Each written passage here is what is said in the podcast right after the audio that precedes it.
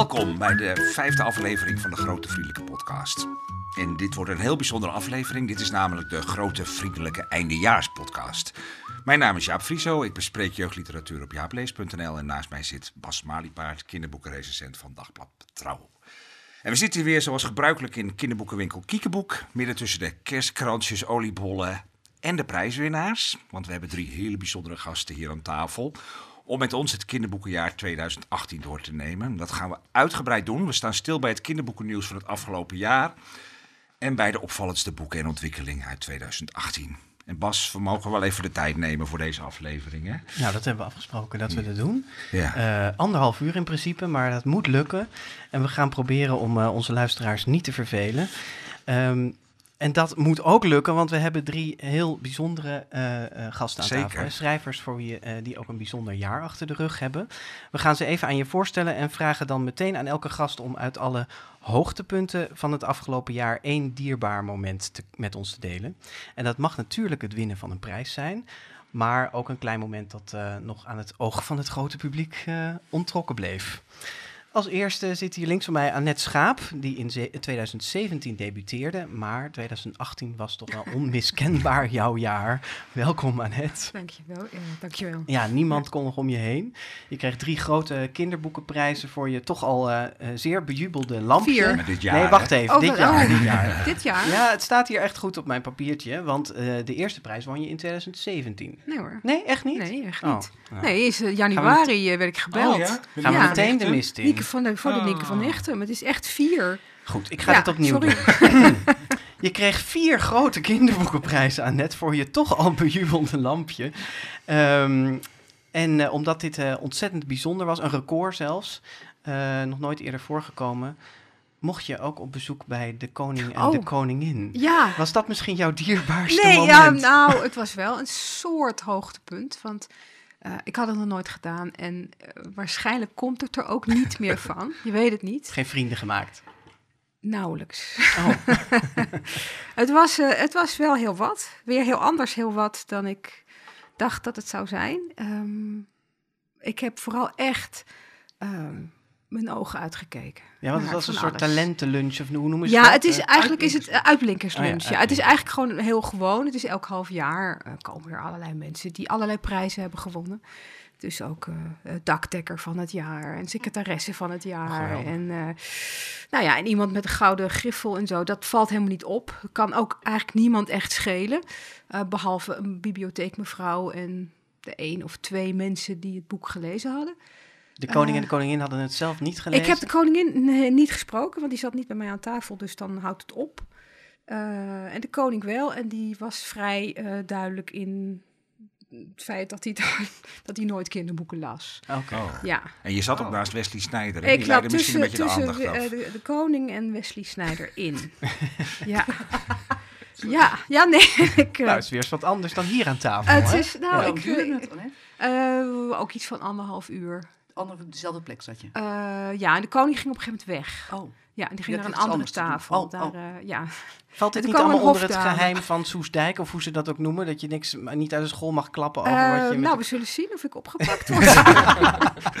Maar dit was niet je dierbaarste moment. nee, dat was niet mijn dierbaarste Wat was het wel? moment. Misschien mijn zenuwachtigste moment. Maar eh, ja, dat is toch de gouden griffel. Dat is... ehm, ja, als je dat eerst zegt, nou neem, je hoeft niet per se de gouden griffel te nemen, maar dat is het wel. Dat is toch eh, de prijs. En dat is de prijs omdat het altijd al de prijs was. Ook toen ik zelf kind was en alle griffelboeken heb gelezen.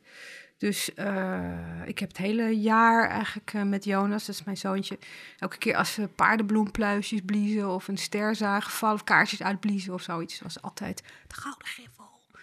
Toen Hij ging ook heel hard, Hij ging ook heel hard heel hard juichen. Hè? Lief, ja. hè? Ja. ja, je zat met je man en je zoon in de zaal. Ja, dat was het. Nou, dat, misschien was dat wel het echt, dat was het allerfijnste. Want eh, nou, Tom gaat sowieso nooit mee naar zoiets. En Jonas heeft, gaat een beetje over zijn hoofd heen. Eh, kan hem ook niet heel veel schelen, maar dit wel. Ja. En, eh, Ja, ja, zo'n kinderboekenbal is natuurlijk sowieso al spectaculair voor kinderen. eh. ja, maar daar was hij wel eens eerder geweest. oh ja, ja. En, eh, Maar voor wie er niet bij waren, Jonas sprong op en ging helemaal uit zijn dak. Dat was erg leuk om te zien. heel ja. erg lief. Dat was jouw dierbaarste Ja, moment? de, absoluut. Ja. Ook aan tafel Edward van der Vendel. eh, ongelooflijk actief ben jij in de Nederlandse kinderboekenwereld als karttrekker van allerlei initiatieven, maar vooral ook als schrijver en vertaler eh, natuurlijk. Welkom Edward. Dankjewel. Je won dit jaar de negende zilveren griffel eh, alweer. Eh, Klopt dat? Ja, Of dat hebben- denk ik, ja. Ja, het zou fijn zijn als Yes, de rest... klopt, ja, precies. Ik durf niks meer te zeggen, ja. Ehm, dit keer voor de Zombie-trein en andere stripgedichten. Er waren dus stripgedichten met tekeningen van Floor de Goede. En je vertaling van een deel uit de mateloos populaire serie De Waanzinnige Boomhut met, eh, met heel veel verdiepingen. Van Andy Griffiths en Terry Denton. Die werd bekroond met de prijs van de Nederlandse kinderjury. Dat was die met 78 verdiepingen. 78, Ja. ja. En ondertussen is die met 91 er ook al. Ja, en 104 verschijnt eh, Ja. heel snel. Is dat de laatste of gaat Nee, het... eh, we gaan eh, tot geloof ik 13 delen door. Oké, En we zijn bij 8. Dus, Ja. dus het, het gaat nog even door. ja. Je hebt nog even. ja. Wat was jouw moment? eh, Oh, dat was 2008? ontegenzeggelijk de toespraak die Bibi Dumontac hield bij de uitreiking van de Theo Thijssenprijs aan haar. Eh, sommigen van jullie waren daarbij. Dat was, dat was echt de, de mooiste toespraak die ik ooit gehoord heb, denk ik. Nou ben ik heel erg bevriend met Bibi, maar het was heel persoonlijk.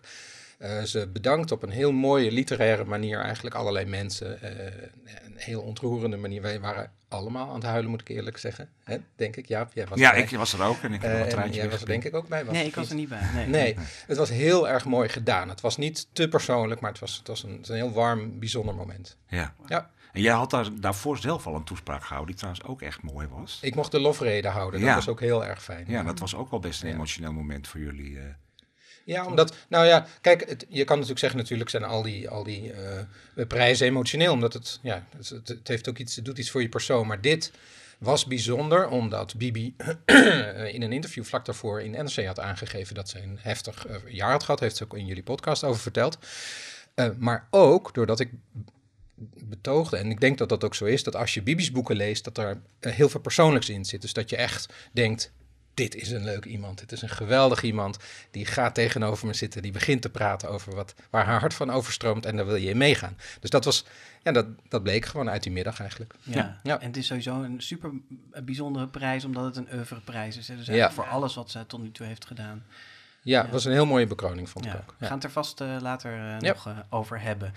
En onze derde gast, eh, je hoorde haar al heel eventjes tussendoor, eh, Erna Sassen. Zij won ook een prijs, de Gouden Lijst, voor het beste boek voor jongeren tussen de 12 en 15 jaar. Maar die bovengrens vind ik altijd een beetje onzin, want ja, ik ben 36 en ik vond het ook heel mooi, Erna.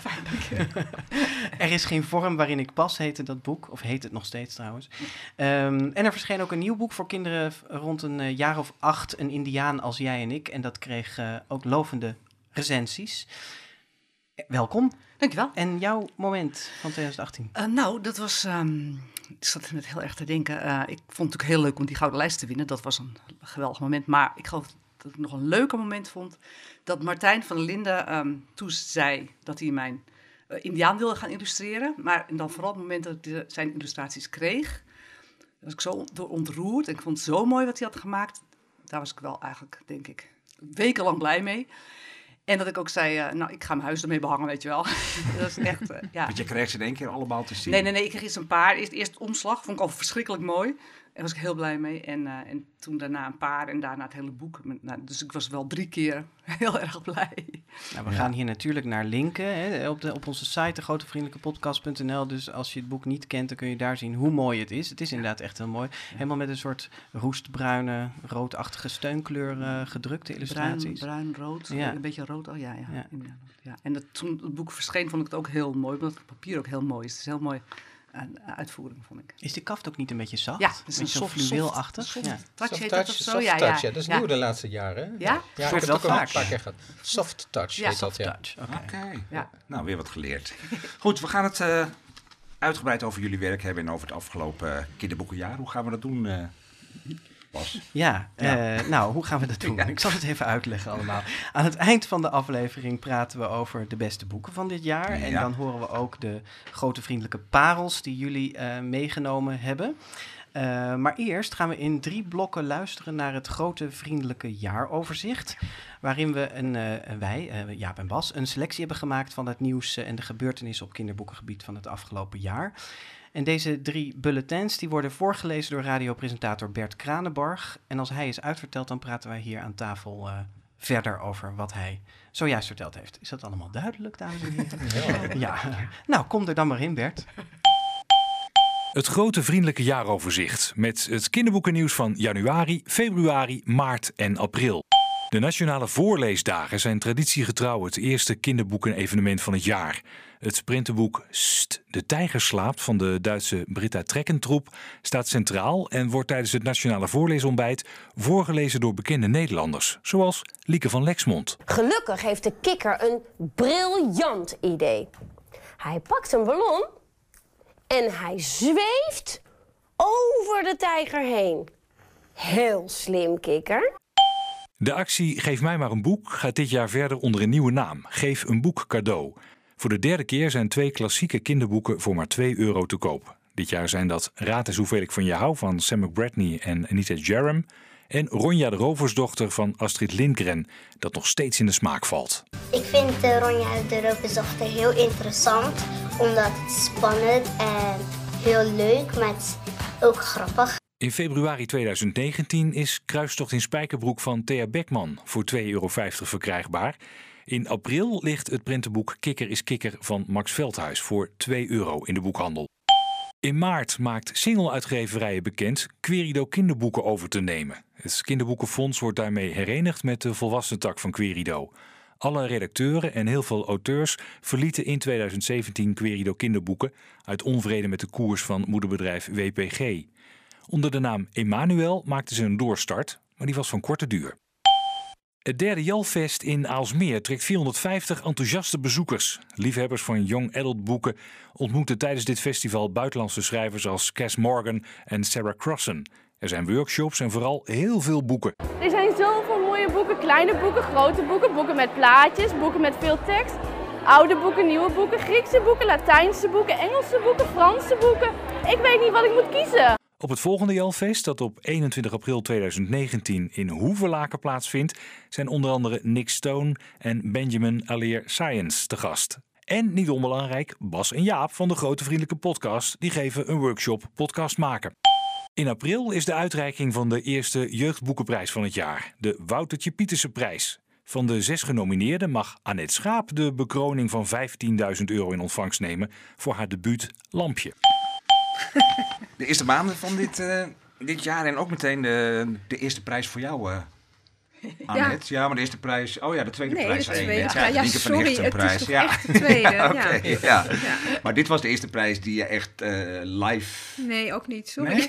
Nee? allemaal niet. Nee, het was in januari kreeg ik de, De Nienke van Hichten. Dus maar dat, was allemaal... toch die, dat werd toch op de radio bekendgemaakt? Ja, daar werd het eerst... Nee, op de, ja, op de radio bekendgemaakt. En toen in Den Haag op het Midwinterfestival. Maar wat ging er door je heen? Ja, eh, nee, Nee. en die Woutertje Pietersprijs, dat... eh, dat weet je ook al van tevoren. Dat, ehm, ehm, daar doen ze, eh, eh, ja, dat wordt je, daar ze zeggen je wordt gebeld, maar ik werd eh, overvallen uit de bosjes. kwam er iemand springen met een bos bloemen de avond voordat ik eigenlijk gebeld zou worden. Ja. Dus Wie- het was wie- wel fijn. wie kwam- Eh, ja, Jan. hm, Jan. Van? Ja, nee, van de Van de prijs. Woutertje- ja. Van het bestuur, ja. Maar ik, ik, wat ik wel het hele jaar een beetje bij me heb gehad, is de gedachte: hoe moet het nou zijn om telkens bij elke prijs de gedood, gedoodverfde winnaar te zijn? Dat, Ja. dat lijkt me op een bepaalde manier ook zwaar of zo, niet alleen maar leuk. Hoe is dat voor jou Ehm, geweest? Ik, ik, ik zou het je niet helemaal. Ik kan er van heel veel over zeggen. Het, is allemaal hem, het zijn allemaal eerste keren. Dit hele jaar was één grote eerste keer. Ja. En meteen een hele erge, ja, eh, bijzondere keer. Dus iets wendt altijd heel snel aan iets. Van als je gegijzeld bent, denk je, oké, nou dan ben ik dus dit. En als je het elke keer de winnaar bent, oké, dan ben ik dus elke keer de winnaar. Je was gegijzeld Nou door ja, een beetje. Nou, ja, dat is een voorbeeld, hè. Maar eh, dus dat, dat raakt ver. En er zit een heel erg eh, grote, eh, diepe, heel normale onzekerheid in mij. En die, nou, die voelt zich helemaal niet de gedoodverfde winnaar. Is iets van, Nee, je dacht wel steeds, nu gaat er een keer iemand Nee, dat anders. zegt helemaal niks. Ik ben echt ontzettend opgevoed met, nou, verheug je er nou maar niet op. En het kan nog helemaal mislopen. En eh, ja, dus één dingetje. Op een gegeven moment was ongeveer na, na die Woutertje Pietersprijs, toen bracht ik Jonas naar school en toen liep ik terug en toen dacht ik, nou weet ik het. Het is allemaal een droom. Dus ik word zo wakker en natuurlijk heb ik dan niet al die prijzen. En dat was een soort opluchting. Oh ja, nee, zie je wel, dat is normaal. En dit is heel raar. Het was heel raar, maar het was geen droom, het was echt. Wat, wat wel leuk is bij de Wouter J. Pietersprijs, is dat het natuurlijk een prijs is die eh, niet alleen eh, de tekst beoordeelt, maar ook de vormgeving van een boek. En Ja. wat mij, en ik hoop niet dat je nu weer gaat zeggen dat ik het fout heb, maar Oh, goed. eh, wat mij in elk geval is opgevallen en ook in alle interviews die je hebt gehad over dit boek, is dat niemand echt vroeg naar de illustraties die er ook in staan. Je hebt het zelf geïllustreerd. Wa- Was het, heb je dit meer ook als een prijs voor beide onderdelen, zeg maar? Voor jou als schrijver en als illustrator gezien? Eh, kennelijk niet, want ik heb er nog niet echt over nagedacht. Oké, dan gaan we dat nu even doen. Oké, ga ik dat nu En even wat- doen? ik, nou, ik ben wel benieuwd wat jij eh, ehm, als illustrator, zeg maar, in het boek hebt proberen te stoppen. Leuke vraag. Nou, ehm, in eerste instantie wilde ik er meer in stoppen dan erin is gekomen. Ik heb eh, heel erg met. eh, terwijl ik verwoed aan het schrijven was, heb ik niet getekend. Dat, was, dat, dat, dat kan niet dan, kennelijk. Of wel getekend, maar dan heel slecht. En toen het eenmaal af was, toen was het een soort: oké, wat ga ik hiermee doen? En toen wilde ik er totaal iets anders mee doen dan mijn andere werken. Dus ik heb. ehm, ik heb zitten schilderen. Ik heb ook eh, heel veel, eh hoe heet het nou, scraperboards gemaakt. Kun je, weet je wat dat Nee. is? Dat zijn die dat zwart karton waar je zo wit uitkrast. Dus je krijgt een soort andere tekeningen.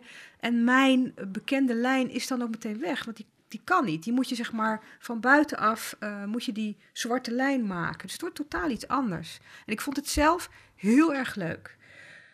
Maar, Maar Querido, of, of de mensen van Querido, eh, die vonden dat eh, niet zo'n goed idee. Dat was toen nog WPG. Ehm, want die wilden graag toch iets houden van mijn bekende stijl om eh, het boek beter te verkopen. Aan de man te Aan te brengen. kunnen, ja, Ja, want het was nog helemaal niet duidelijk dat het wel iets zou worden. Natuurlijk. Dus Nee. dan moet je alles, nou ja, wat je hebt, moet je houden. Dus dan heb ik, ben ik overnieuw moeten, heb ik overnieuw moeten beginnen. En heb ik wel beetje iets anders gedaan dan anders. Of ik heb het voor mijn gevoel eh, intensiever gedaan. Minder getekend, maar langer en dieper op de tekeningen ingegaan. En dat was ook heel fijn. Het is voor mijn gevoel wel heel erg ook een soort beeldmerk geworden. Hè? Als je gewoon de, de voorkant ziet en met die vuurtoren. ja, is dat wel, is het geworden. Hè? ja, ja. het is Ja. echt een beetje, een beetje een Ja. lampje aan een symbool geworden. Ja, nou het is wel grappig, want nu komt het in andere landen uit en die willen dit omslag niet. Oh nee. Nee. Eh, Duitsland heeft zelf iets gemaakt, wel binnenwerktekeningen. Maar Duitsland heeft zelf iets gemaakt wat er wel een beetje op lijkt, maar met een heel zoet, poppig eh Oh, maar dat vind ik altijd lampenkopje. zo stom, Ja, dat is ook ontzettend stom. Hè? Ja. binnen, nou, maar sowieso als je gewoon binnenwerktekeningen wel Ja. overneemt en dan door een andere Ja. illustrator een heel ander omslag laat maken. Dat ja, past bel ze op, eh, Bas. Ik, ja, zou ik doen. en voor Engeland heb ik iets nieuws moeten maken. Oh. Dan, moest, ja, dan wilden ze het helderder en, en ook... Ze willen zeemeerminnen erop, duidelijker eh zeemeermin aanwezig. Oké. Dat is wel mooi geworden, maar het is anders. Maar geen concessies aan het verhaal, toch? Geen letter. Hoe gaat het in, hoe gaat het in Duits heten? Klein? Oh, wil je het weten? Ja, ik vind dat zo Ehm, leuk. Kleine- Emilia und der Jongen aus dem Meer. Ah, wat meteen eigenlijk het hele verhaal weggeeft. Ja. Dat, ja, ja Zo bel ze op, Bas. Altijd willen ze dit. Ja, Ja, ja. ja. Wat, wat willen ze dan? Ja, ik had Wat is het dan? 13 rennende hertjes. Het ook Lena und das Geheimnis der blauen Hirsche. Ja. Elke keer. Ik weet niet De waarom. Duitsers willen precies weten Dat waar het over gaat. Ja, Ja, precies. ja. Maar in het Engels wordt het Little Ja, Light, toch? nee, helaas niet. Nee? Nee? nee, nee, dat had ik wel leuk gevonden. Maar eh, ze kunnen, je kan natuurlijk Lampje niet het hele boek Little Light noemen. Dat gaat niet. Dat is niet goed. Dus we hebben wel eh, duizend namen verzonden. Die waren allemaal fout. En nu is het toch ehm Lampy geworden. En The Children of the Sea. Lampy. moet toch iets, dat er Mm. iets... Ja, Ja. ik moest er heel erg aan wennen. Ik dacht eerst van, nou, dit is afschuwelijk. Maar nu heb ik de hele vertaling gelezen en hij is heel goed. Ja, Laura Watkinson Eh, heeft hem Laura gemaakt, hè? Watkinson. En zij is echt heel goed. Zij is, ja, al lezend eh, ben ik eraan gewend geraakt. zij is ook eh, verantwoordelijk voor het succes van Tonke Dracht nu in de ja. Anglo-Saxische Zelfde wereld. uitgever. Ja. Dus Ja. dat is wel tof. Ja. Hé, maar heb jij eh, eh, geen moment overwogen om het door iemand anders te laten illustreren? Jawel.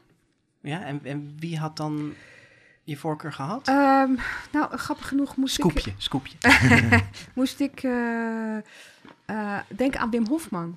Oh of die het ja. wilde Oh, doen. En dat leek me, had me ontzettend leuk en eervol geleken. En dat was ook dezelfde reden dat de uitgever zei: nee, doe nou gewoon jijzelf. En, eh, ja. Moet wel een beetje op Superjuffie lijken. zeg maar dat, dat wilde ik weer hier nog. Ah. Hey Edward en Emma, hoe, hoe was dit voor jullie? Hoe hebben jullie daarnaar gekeken? Dat, dat Annette met al die prijzen vandoor... eh, Vandoor. Nee, maar gewoon. Het is, toch, Gaat het, is een, vandoor. ja, het is een bijzonder verhaal, hè? Iemand die haar eerste boek man, het is, schrijft. het is net een beetje eh, eh, J.K. Rowling eh, story, hè. Het is, ja, geweldig. Ja, ik vind het een heel erg mooi boek, dus ik kan het wel goed begrijpen. Ik vond wel haar steeds de gedoodverfde winnaar. Ja. Maar ik snap ook wat je zegt net dat je het zelf niet eh, zo voelt. Een heel mooi boek. Ja, wat, ik, wat ik er heel fijn aan vond, was dat, we, dat ik denk dat de Nederlandse kinderliteratuur al een tijdje behoefte had aan een nieuwe klassieker. Ja. Ja, En dat is nu zo duidelijk neergezet. Hè, dat had je natuurlijk gewoon door het boek al neergezet. Door het, door het boek is zoals het is. Maar dat dat door iedereen herkend is en dat we helemaal duidelijk weten... nee, dit boek springt nou eens een keer boven alle andere uit. En ook qua verkoop werkt het dus zo. Ja, het wordt ja. fantastisch verkocht. Ja. En dat is gewoon een enorme opsteker voor de hele kinderliteratuur. ja. En Ja, internationaal dus ook goed verkocht. Want dat is Ja. ook helemaal niet zo heel vanzelfsprekend. Zeker Maar- niet als je naar Engeland en zo eh, Maar daarom kijkt. begrijp ik niet zo heel goed wat jij zegt, Annette, dat ze bij WPG dan zeiden van... ehm, we weten nog helemaal niet wat het gaat doen. Nee, maar Anna, twee jaar geleden stijl. wisten ze dat niet. Maar als je, als je het als redacteur ziet, dan zie je toch... Dan zie je toch, dit is wel iets heel bijzonders. Maar dat hebben ze altijd Ja. gezegd hoor. Ik, Ja, ik heb is altijd gehoord gezegd. dat dat zo Maar zou ik gaan. heb mezelf verschrikkelijk druk gemaakt toen ik, toen ik klaar was, of bijna klaar was. Van, nou, dat is toch een kind die dit wil lezen. Veel te dik en heel zielig en gewelddadig. ja, ha, ik bedoel, dat, dat, ja. dat, dat, dat wist het echt niet. Dus eigenlijk, en dat wisten zij met mij natuurlijk ook niet. Nee. Dus een, Nee, maar is dit ook niet gewoon het fenomeen dat je het nooit van jezelf Nou ja, weet? Weet ja, je, of iets goed niet. is of niet? ja. Of, maar nou, zij wisten het ook niet. Zij zeiden ook niet van, dus kat in bakkie. En, Nee, nee, maar ik bedoel, omdat jij zegt, niet. omdat jij zegt, Nee. ik had eigenlijk iets anders erbij bedacht als illustratie, Ja. weet je wel, en dat mocht niet. Vind ik nog steeds heel... Nou ja, ja. hem dan, Nou ja, ja, mocht maar niet. Nee, ze niet nee, ze verstandig. hebben eigenlijk wel, ze ze hebben echt wel gezegd dat het niet mocht. Ja. Nee, maar ik, die dingen liggen nou soms op een tentoonstelling of zo. En ik, Oh ja. koester ze wel. Ik vind nog steeds hele mooie tekeningen. Ja. En Edward, hoe schat jij dat in? de- En dan gaat, nu gaat het boek ook nog weer een soort tweede leven leiden, hè, met al die vertalingen. Wat, wat gaat dat worden in het buitenland? En hoe, hoe, waar moet ze zich op voorbereiden? Jij hebt daar iets meer ervaring mee. Nou, dat weet ik. Kijk, ik denk dat, dat succes in de Anglo-Saxische wereld gaat alle andere successen vooruit. Het is heel mooi dat het nu meteen al naar, naar in het Engels vertaald wordt. Ja. En het, ik denk dat het een beetje het spoor kan volgen inderdaad van, eh van Tonke Dracht. Van het grote succes van, ik weet niet hoe het boek eh, van Tonke in het Engels heet, weten jullie Letter dat? for the King. A Letter Ja. for the King, Ja. Brief voor de Koning. Dat daar, ja, daar, daar is echt heel groot en goed op gereageerd. Dus Ja? ja, eh, ja volgens mij ook in verkoop. Dus, en dat was een, denk ik twee jaar eerder, twee, drie jaar geleden. Ja, Dus misschien, eh, maar ik vind het een mooie opvolger. Nou ja, die Engelsen die hebben, gewoon, eh, eh, die hebben eh, altijd het gevoel dat zij de beste boeken maken en die willen niet zoveel vanuit Ja. het buitenland halen. Hè? Dus dat, en dat is nu een klein beetje doorbroken door Pushkin Press, waar Ja. eh, jouw boek gaat verschijnen. Ja. Door, dus ze hebben net ook bijvoorbeeld van Jan Terlouw eh, Winter in Wartime eh, Hmm. uitgebracht. Dat doet het dan weer niet zo heel goed, geloof ik. Tenminste, in vergelijking met Tonke Dracht niet zo goed. Dus ja, eh, we moeten kijken of dit een blijvende trend is. Hey, in, in het eh, blokje kwam ook eh, Jalfest nog lang. Zijn jullie er ooit geweest? Jalfest? het Young Adult Literature Fest? Nooit? Nee, ik zie allemaal... Nee. Niet, maar maar, wel maar op, op het soortgelijke bij de Literatuurfestival in Utrecht. In Utrecht, was ook een, ja. jongere eh adultsmiddag waar ik Erna heb geïnterviewd. Dus daar waren we wel. Ja, ja, ja. ja. ja. want ik wou net zeggen... Het leek er heel erg op, toch? Denk ik. Ja, er waren ook zes ja. auteurs, eh, gedeeltelijk buitenlands. Becky Albertelli was er. En, Ja. en eh, drie Nederlanders. Oh, Ja, want Dat, dat, dat was iets wat mij twee jaar geleden of zo... Of, of vorig jaar in, in, in Haarlem was ook zo'n jong Heldfest. En daar hoorde ik eh, van, eh, terwijl ik ergens anders aan het voorlezen was. En eh, toen dacht ik, oh, maar... Hm. Eh, toen was ik verbaasd dat er helemaal geen Nederlandse auteurs bij dit soort feesten zijn. wou En daar was ik ook een beetje door. Ja. ook wel Hoe een beetje door dat? beledigd. Ja. ja, nou ja, dat heb ik wel begrepen op dat, eh, dat feest eh, waar Edward het over heet. Hoe heet dat ook alweer? Gewoon die, Ja, dat heette Van denk ik gewoon de het Young Adult eh, ja. middag. Ik weet het niet. Ja, maar goed. Weet je, al die. eh, ten eerste vond ik het ehm, opvallend dat eh, op dat feest waren heel veel. Wat ik jong edels vind, weet je wel. Dus dat waren niet de 15-jarigen of de 13-jarigen die eh, mijn boeken meestal lezen. Maar dat waren tegen de- twintigers. Rond de Eh, 20 ja, ja. ja, ja, En waarvan ik denk, ja, dat vind ik jong, jong edels. Maar ehm, eh, die komen allemaal voor de, voor, de Amerikaan, voor de Amerikanen en de Engelsen. Gewoon, Ja. En dat allemaal. Want Ja. er, er stonden rijen bij die, de- de- dat signeren bij die eh, de Engelsen. En wij waren met drie Nederlandse auteurs en wij zaten al een beetje elkaar zo aan te kijken. Dus ik dacht, ik ben eigenlijk wel blij dat ik nooit naar die eh, feesten hoef. Maar ehm, wat ging ik ook weer vertellen? Nou ja, het is, het is inderdaad wel. Ik ben er één keer geweest op het Jalfest. En Ja. het is wel echt een fenomeen. Het is, er komt gigantisch veel. Ja. hè, het is 450 eh ik heb er wel over gehoord, ja, precies. Ja. En, eh, ze, maar ze nodigen daar dus alleen maar Ja, eh, ja. Amerikaanse, eigenlijk vooral volgens mij alleen Amerikaanse auteurs uit. Becky Albertelli noemde jij net al, die Ja. op dat andere feest was, die is ook wel eens op Jalfest geweest. En Ja. die is van Love Simon, de, de film, die ook in Ja. de bioscoop was. Maar wat mij altijd zo verbaast is dat er een soort scheiding lijkt te lopen tussen die Amerikaanse young adult literatuur en, en wat Nederlanders produceren, zeg maar. Edward, jij hebt natuurlijk ook boeken voor die leeftijdsgroep geschreven. De Bluegrass eh, Ja. eh, trilogie en, en De Gelukvinder eh, valt er ook wel onder te scharen, denk ik. Ja, ik denk, kijk, het, het is volgens mij een fenomeen wat uit verschillende dingen bestaat. Eén ding is dat er een Amerikaanse beroemdheid is. Dus er is al een hele ring om Love Simon heen. Ja. En dat is niet zomaar een klein beetje. Dat is een boek wat daar al jaren bovenaan de bestsellerslijsten staat. Dus dat is groot. Er is een film ook. Ja. Er zijn vervolgboeken. Hè. Ze had een tweede en een derde boek van andere personages uit Love Simon. Er was op die middag dat wij daar waren, werd haar allernieuwste boek eh, alvast gepresenteerd. Hadden we al mogen lezen. Dus nou ja, dat is alsof er een superster komt. Dus dat, Ja. dat vind ik dan niet zo gek eigenlijk. Nee. Nou, maar dat moet ik je toch, sorry dat ik je ontbreek, Ja? maar dat moet ik je een beetje tegenspreken. Want ze hadden op het Jalfest toen ik daar was, hadden ze David Arnold van The Kids of Appetite. Mhm. En dat was zijn debuut in Nederland. Het was het eerste boek wat in Nederland vertaald werd. En zij hadden hem, en daar stonden ook dikke rijen, weet je. Dus het is ook een soort sfeertje wat Ja. dan om iemand heen gecreëerd wordt. Het is een Amerikaan. Ja. En, Nou, wow, dit, dat dit is gaan ook, David cool Arnold vinden. is onderdeel van een grote groep van heel populaire eh, je auteurs. Hij is ook weer bevriend met Becky Albertelli, David, eh, Adam Silvera zit erbij. Zo, zijn er, zo is er een groepje van boeken die een beetje soortgelijk zijn. Is dat en ook een bepaald soort boeken? Die Ja, het is in het spoor van? John Green, zou je kunnen zeggen. Eh, John Green, die natuurlijk wel een nieuw boek had, maar zijn grootste, bekendste boeken alweer even eh, achter ons liggen. En daar is, ik denk dat er een soort, eh, ja, een soort, soort beroemdheid rondom boeken voor jonge mensen eh, die anders zijn dan anders, nu heerst in Amerika. En dat slaat natuurlijk over. Dus wij, natuurlijk zijn wij heel erg Anglo-Saxisch gericht. Maar het andere, denk ik, dat zit soms toch ook een beetje in onze eigen boeken. Wij hebben... Wij maken soms andersoortige boeken. Ja. Die misschien veel psychologischer zijn, misschien wat, wat minder eh, lekker. Ja, Minder hoor. gelikt. Ja, Ja. misschien wel. En daar- ik vind voor allebei de boeken wat te zeggen. En ik, vind het, eh, ik vond die middag eigenlijk wel heel erg leuk, omdat we...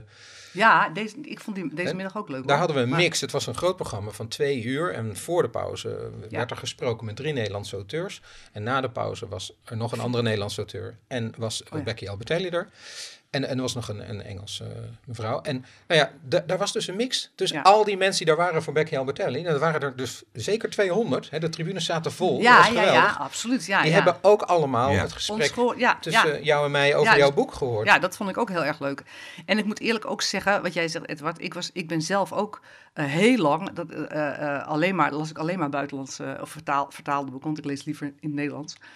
Dus eh, ik snap het ook wel. En wat jij zegt, dat, dat, dat zij een soort lekkerder schrijven, dat, dat, dat zal heus wel. Nou, je hebt natuurlijk Dus- ook nog die hele bulk aan fantasy, wat wij in Nederland toch ook niet Ja. heel erg kennen. Hè? Al die dystopische literatuur komt daar ook Ja. vandaan. En dat is ook een heel, is eigenlijk naast die contemporary, hoe ze dat dan noemen, dat is dan contemporary young adult, noemen ze die boeken van John Green en Ja, eh, ja, ja. aanverwante boeken.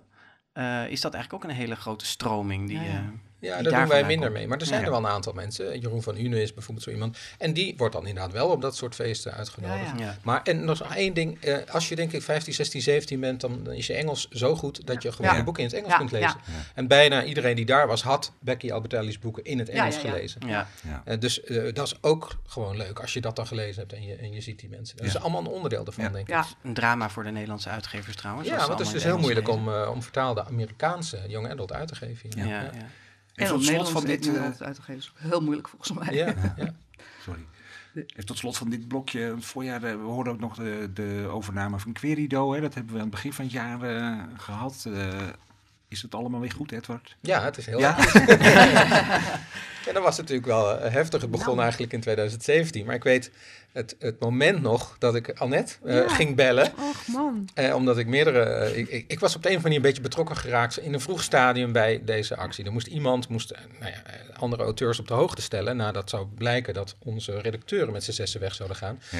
En zo belde ik ook Annette. En eh, ik weet echt nog precies hoe ik liep langs de gracht. En zeggen, nou, dit is er gebeurd. En jij, dat was heel erg lastig, want je had net lampje. Ja. En je moest meteen al horen, van, nou, je nou, hele uitgeverij stapt op. nou, Ja, Ja. Oh, afschuwelijk. Ja. Ja. Nou, en je, je zei twee dingen. Je zei nee. en je zei natuurlijk ga ik Nee, mee. natuurlijk, ja. Hoeveel Ja. schrijvers zijn er ook alweer uiteindelijk meegegaan? Of is 30 het gewoon iedereen? Nee, Of- veel meer. Wel Vrijwel meer iedereen, dan, oh, denk ik. ja. iedereen, Ja. maar waren er meer dan 30? Ja. Ja, Nee. nee, dat, goed, dat is, we hebben het nooit zo geteld, omdat we wilden dat, dat, het, dat het geen oproer was. eh, Nee. En dat we niet gingen tellen van jij wel, jij niet. Ja, maar nee. eh, ik denk dat vrijwel iedereen eh, is meegegaan. Mensen hebben soms hun naam niet op een lijst gezet. En, maar dan mailden ze ons van, ja, maar natuurlijk willen we mee. Maar we zijn niet de mensen die hun naam op een lijst zetten. Jullie hebben als clubje on- onder de vlag van Blossom Books nog heel kort even de uitgeverij Emanuel eh, is opgericht. Er is Ja. één brochure van verschenen. Die moeten we te pakken zien te krijgen, jongens. Dat is een Die collectors heb ik nog hoor. Ja, Ja, heb je ja, die nog? heb ik nog. Ja, Ja, ja. zeker. Ja. Die- want Ja. daar zijn nooit boeken verschenen met eh, die uitgever Nee. op, de, op de kaft. Nee, dat hoefde niet, omdat inmiddels uh, Querido was overgenomen door single uitgeverijen. Ja. Dat wat we terug. eigenlijk uiteindelijk wilden. Ja. Emmanuel was een tussenstap. Ja. ja, dit is eigenlijk een explosie geweest die ook vrij snel weer Ja, tot de orde is geroepen en weer normaal is geworden. hè? Ja, Ja, wat ik fijn vind maar. is dat er Ja. geen, geen hypergedoe is geweest en geheime berichten naar buiten zijn gekomen en boosheid Ja. en zo. Dus Nee. eh, dat hebben we redelijk, hopelijk redelijk weten te beperken. Wij gaan eh, luisteren naar het tweede deel van het jaaroverzicht. Het grote vriendelijke jaaroverzicht met het kinderboekennieuws van mei, juni, juli en augustus 2018.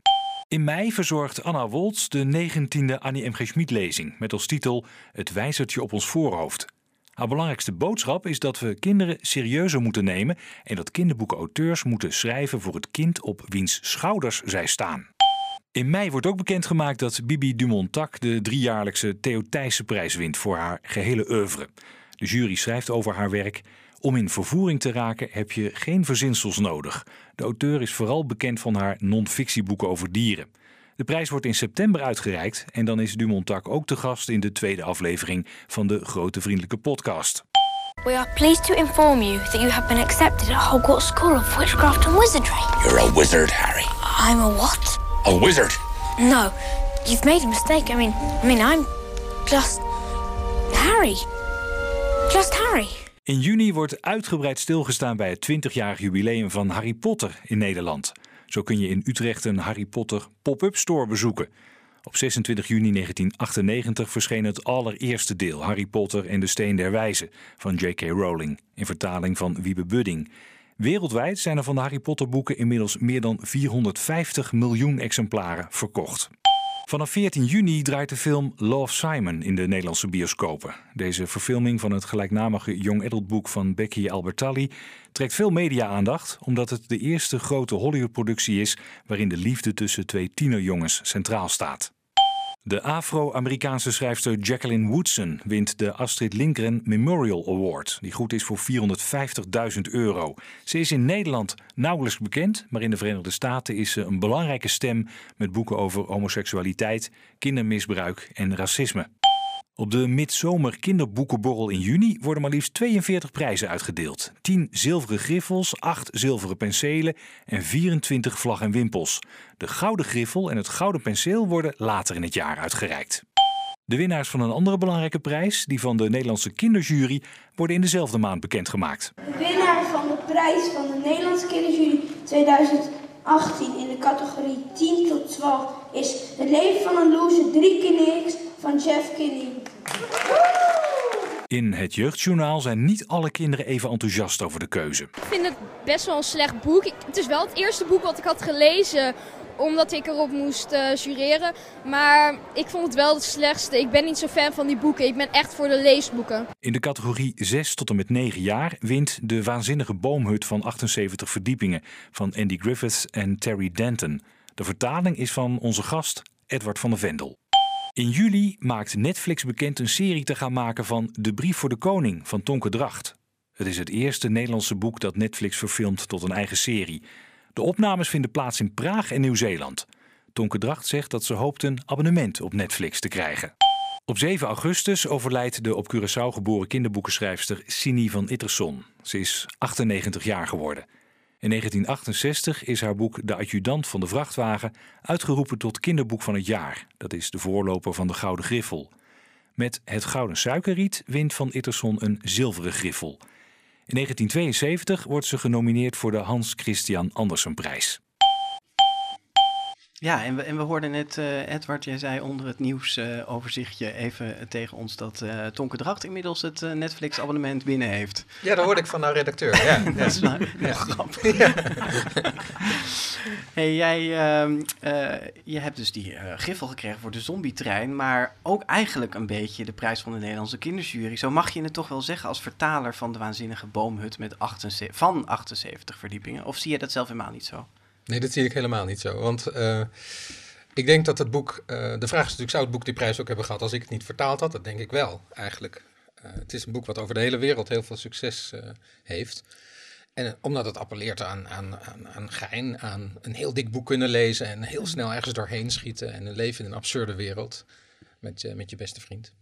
Kennen jullie het, Erna en uh, Via mijn Annette? kind, ja. Die, die vindt het wel leuk. Jonas, Ja. we- wel leuk. Ja, nou ja, kijk, dat is voor een boek al heel wat. Het is wel mooi dat je dat durft te bekennen hier aan tafel. ja, ik ben er overheen. Is Maar, waar. maar misschien kun jij wel je licht erover laten schijnen. Want het, eh, voor de mensen die het niet kennen, eh, De Waanzinnige Boomhut eh, is eh, wel te typeren als een boek in de lijn van eh, de graphic novels noemen ze dat. Vind ik trouwens een hele stomme term, want het Ja. zijn het eigenlijk niet Nee, echt. nee. Maar boeken met heel veel plaatjes hè, en vaak een beetje stripachtig getekend. Eh, het leven van een loser eh, hoorden we net ook dat hij in de oudere categorie won. Ehm, waarom denk jij dat het zo populair is? Als je daar als illustrator naar kijkt, valt je dan iets op eraan? dat het niet echt illustraties zijn. Het gaat gewoon, het gaat gewoon mee. Ja, het zijn. Het gaat gewoon mee. Het is één, één ding. Eh, of tenminste, eh, Jonas leest nu ook Tom Groot. En dat is helemaal. Iedere zin zit een tekeningetje of een, dat zijn meer vignetjes. Ehm, dus de tekst zonder de illustratie is er niet. En, en andersom ook niet. Het is echt anders. Het is niet de, de visie van een illustrator op de tekst. Het is gewoon samen gezellig vertellen ze een verhaal. Zoals die jongens. Oh, dat is de kapitein Onderbroek jongens. Ik ken eigenlijk de boomhut wat iets minder goed. De kapitein Onderbroek jongens die gaan samen. eh, zijn ook als hoofdpersonen zijn ze de stripschrijvers van de avonturen van kapitein Onderbroek. En daar gaan die boeken over. Ja. Dus ze, te- ze praten, tekenen. eh, alsof, ze, alsof het door jongens is getekend. En dat is hier in dit boek ook, hè? want Andy Ja. en Terry, dat zijn de schrijvers en de illustrator, Ja, maar hetzelfde. dat zijn ook de hoofdpersonen. Ja. Ja. ja, en Jill is de derde en dat is de buur, het buurmeisje, maar dat is in het echt de vrouw van Andy Griffith. Oh ja. Die inderdaad ook, ook heel erg meewerkt aan het verzinnen van het boek. Die bijvoorbeeld alle rijmpjes maakt en de puzzels, dat soort dingen. We hoorden net in het jaaroverzicht ook een jongetje zeggen, en dat ging dan wel over een ander boek, hè, maar van ik, ik, ja, ik heb het eigenlijk niet zo heel erg op dit soort eh, boeken. Wat, wat voor kinderen lezen deze boeken? Eh, nou ja, ik krijg eh, een fanmail voor, voor deze boeken, wat heel erg leuk is. En dat zijn eh, altijd kinderen die niet zo heel erg van lezen houden. Dus die, of die voor het eerst iets lezen, of die opeens iets heel erg graag lezen. En, eh, dus ik denk kinderen die, die ja, van nature niet de kinderen zijn die hele Ja. bladzijden met tekst aan kunnen. Maar Ja. je, je zei net van eh, eh, er vlot doorheen gaan Ja. en eh, dat, dat is een, een kwaliteit ervan. Eh, of tenminste, dat is wat kinderen er mogelijk aan aanspreekt, omdat je dan toch een heel dik boek hebt gelezen. Ja, en de lol. Het is En gewoon pure flauwekul. Ja. Maar wel flauwekul waar een systeem in zit. Hè. De, de verhalen worden altijd wel een soort bijeengehouden door een, eh, door een basisidee. Ehm, maar ik denk, ja, als ik mezelf zou een beetje zou verplaatsen in, in, in zo'n lezer. Ik las vroeger namelijk ook niet zo heel erg veel. En als je dan die dikke boeken zag, dan gaf ik het eigenlijk al op.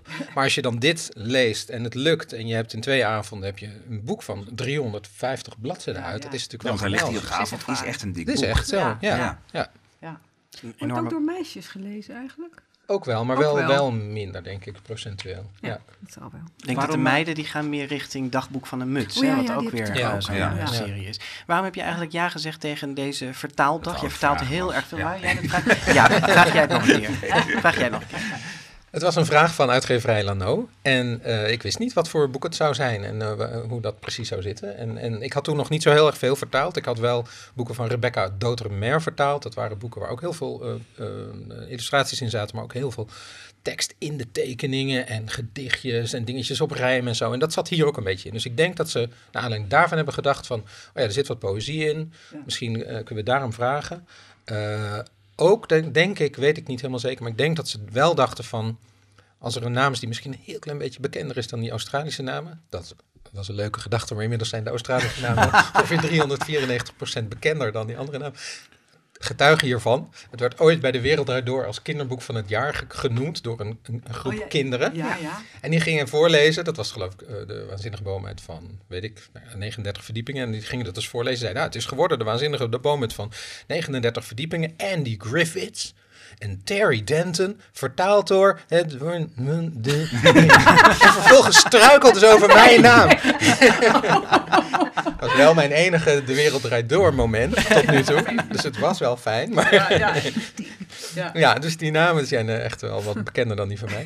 Maar ehm, ja, ik, ik weet het. Ik, ik denk dus, eh, ik ging het gewoon doen omdat me dat leuk leek. En omdat ik de mensen van Lano heel sympathiek vond. En toen was je ineens bij een grote bestsellerreeks eh, Ja. betrokken. Ja, dat is wel... Dat eh, heeft je geen windeieren gelegd. Nee, dat is natuurlijk eh, per ongeluk. eh, eh, ik had het niet bedongen, maar kreeg ik ook nog eh, royalties daarvan.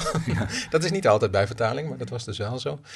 En dat is, eh, het is nu veel groter geworden, ja. Ja, want ik mo- moet ook eh, de, de andere reeksen van deze twee, maar ook nog wel weer andere reeksen die hierop lijken, die me over soms worden gevraagd. Dus het heeft mijn leven in zo, zo verre veranderd dat ik nu eigenlijk half vertaler ben. Of Ja? misschien zelfs wel 60% vertaler, ja. We moeten Ja. tijd voor... Ja. Ja, ik- daar ben ik heel veel tijd aan kwijt. Vind je dat fijn? Ja. Ja, dat vind ik wel leuk. Ik heb er denk ik heel veel van geleerd. Qua helderheid, qua snelheid. Ehm, Voor je eigen schrijven? voor mijn eigen schrijven. Gewoon, ik, ik leer boeken kennen die ik nooit zelf zou lezen. eh, maar die le- leer ik natuurlijk heel erg van binnenuit kennen. Dus dat is leuk. Ik doe bijvoorbeeld ook nog Julius Zebra-serie. Dat is ook zo'n soort serie. Wel wat moeilijker. Vind ik eigenlijk leuker, als ik heel eerlijk ben, dan de Waanzinnige Bomen. Ja, ja. Nou ja, daar, die vind ik ook heel leuk. eh, maar daar zit wel veel meer tekst in. Dat is echt, echt meer Ja, een tekstboek. Ja. Dus, nou ja, goed. Dus eh, het- het- ik vind het eh, heel fijn om te doen. En ik weet ook wel dat het weer ophoudt. Want je dat- vertaalt dat ook wel meer literaire boeken. Hè? Dat Ja. je niet alleen maar boeken met Nee. plaatjes vertaalt. Want je hebt Nee, klopt. niet voor lafaards bijvoorbeeld. Wat Ja. wij beiden, Ja. Bas en Jaap, een heel mooi boek eh, vinden. Ja, ik ook. Nee, ja, ja, nee, dat vind ik een van de mooiste Is, boeken is daar een groot verschil tussen? Tussen dat literair vertalen en, en, en meer dit soort hele toegankelijke boeken? Is dat meer een uitdaging en is dit meer werk? Nee, dat zou ik niet zeggen. Maar het is een combinatie. Dus wat, wat ik probeer te combineren is, is de, de, de, de, de, de boeken die in de serie zitten. En met af en toe en af en toe een mooi literair boek. Maar dat zijn wel heel vaak boeken die ik zelf aandraag. Hè, bijvoorbeeld het boek van Ulf Stark, Liefde is niet voor lafaards. Heb ik, ja, doordat ik Ulf Stark heb ontmoet. Een paar jaar geleden op een festival in Estland. Dat, dat boek leren kennen. Begrepen dat het nog niet in het Nederlands was. Gaan lezen. En dat dacht ik, dit is echt zo fantastisch. Was dat in het Engels geschreven dan? in het Zweeds. Ja, hoe kan je dat dan lezen? Nou ja, dat vroeg ik me toen al af bij die podcast. Ja, nou, ik, ik, eh, ik spreek een beetje Noors. En Noors en Zweeds, dat zit een beetje in de buurt. Als het Zweeds niet al te moeilijk wordt, ik zou niet een young adult novel uit het, eh, uit het Zweeds kunnen vertalen. Maar dit kan wel. alles, Erna. Ja? Nee, nee, nee, maar dat, dat is dus, de, de combinatie is het plezier. Dus eh, op het zich eh, heb Ja. je helemaal gelijk. Dus Ja. dat ik dan zo'n boek de wereld in kan dragen, of, of ook eh, een nieuw boek van Rebecca Rijk- Het Rijke Leven van ja, Jacobinus, hoe heet het nou ook weer? Ja, Ja, ik vind het hele ingewikkeld. Jacobinus Gainsborough, Oh, ik weet het weer. Met een konijn. rijke- Konijn, ja. Ja, Ja. de rijke uren van Jacobinus Gainsborough. Ook zo'n prachtig boek. Of de boeken van Mac Barnett en eh, John Klassen. Ja, dat, die, die mogen doen. En dan die series, dat is het leukste, die combinatie. Ja, Maar die series vragen ze jou natuurlijk ook inderdaad vanwege die poëzie. Want is dat niet heel moeilijk om te vertalen? dat vind ik heel irritant. Ik zeg heel vaak... Andy Griffith komt best vaak naar Nederland. Zeg alsjeblieft geen, Geen- bladzijden vol met, met gedichten. Ja. En eh, ja, dat, eh, want het is niet altijd zo dat ik dat hele boek al gelezen heb. Als ik het ga vertalen, dus dan is het altijd spannend wat er komt op de bladzijde erna. Oh soms heb ik geluk dat er alleen maar tekeningen staan. Yes. En soms denk ik, oh nee, een gedicht. Oh, het duurt 23 bladzijden. Dat doen ze echt regelmatig, ja. Ja, serieus. En ga je dan echt op rijm? Doe jij, ga jij... Moet. Ja. ja. Ja, want dat is, dat, dat is waar het over gaat, ja. Nou, dat is ook dus echt al... Ja, en ze hadden in een van de boeken zit, eh, raakt een van de twee het, zijn geheugen kwijt. En die moet alles wat hij heeft geleerd weer leren. En dat doen ze op rijm. Oh. Dus het hele alfabet op rijm.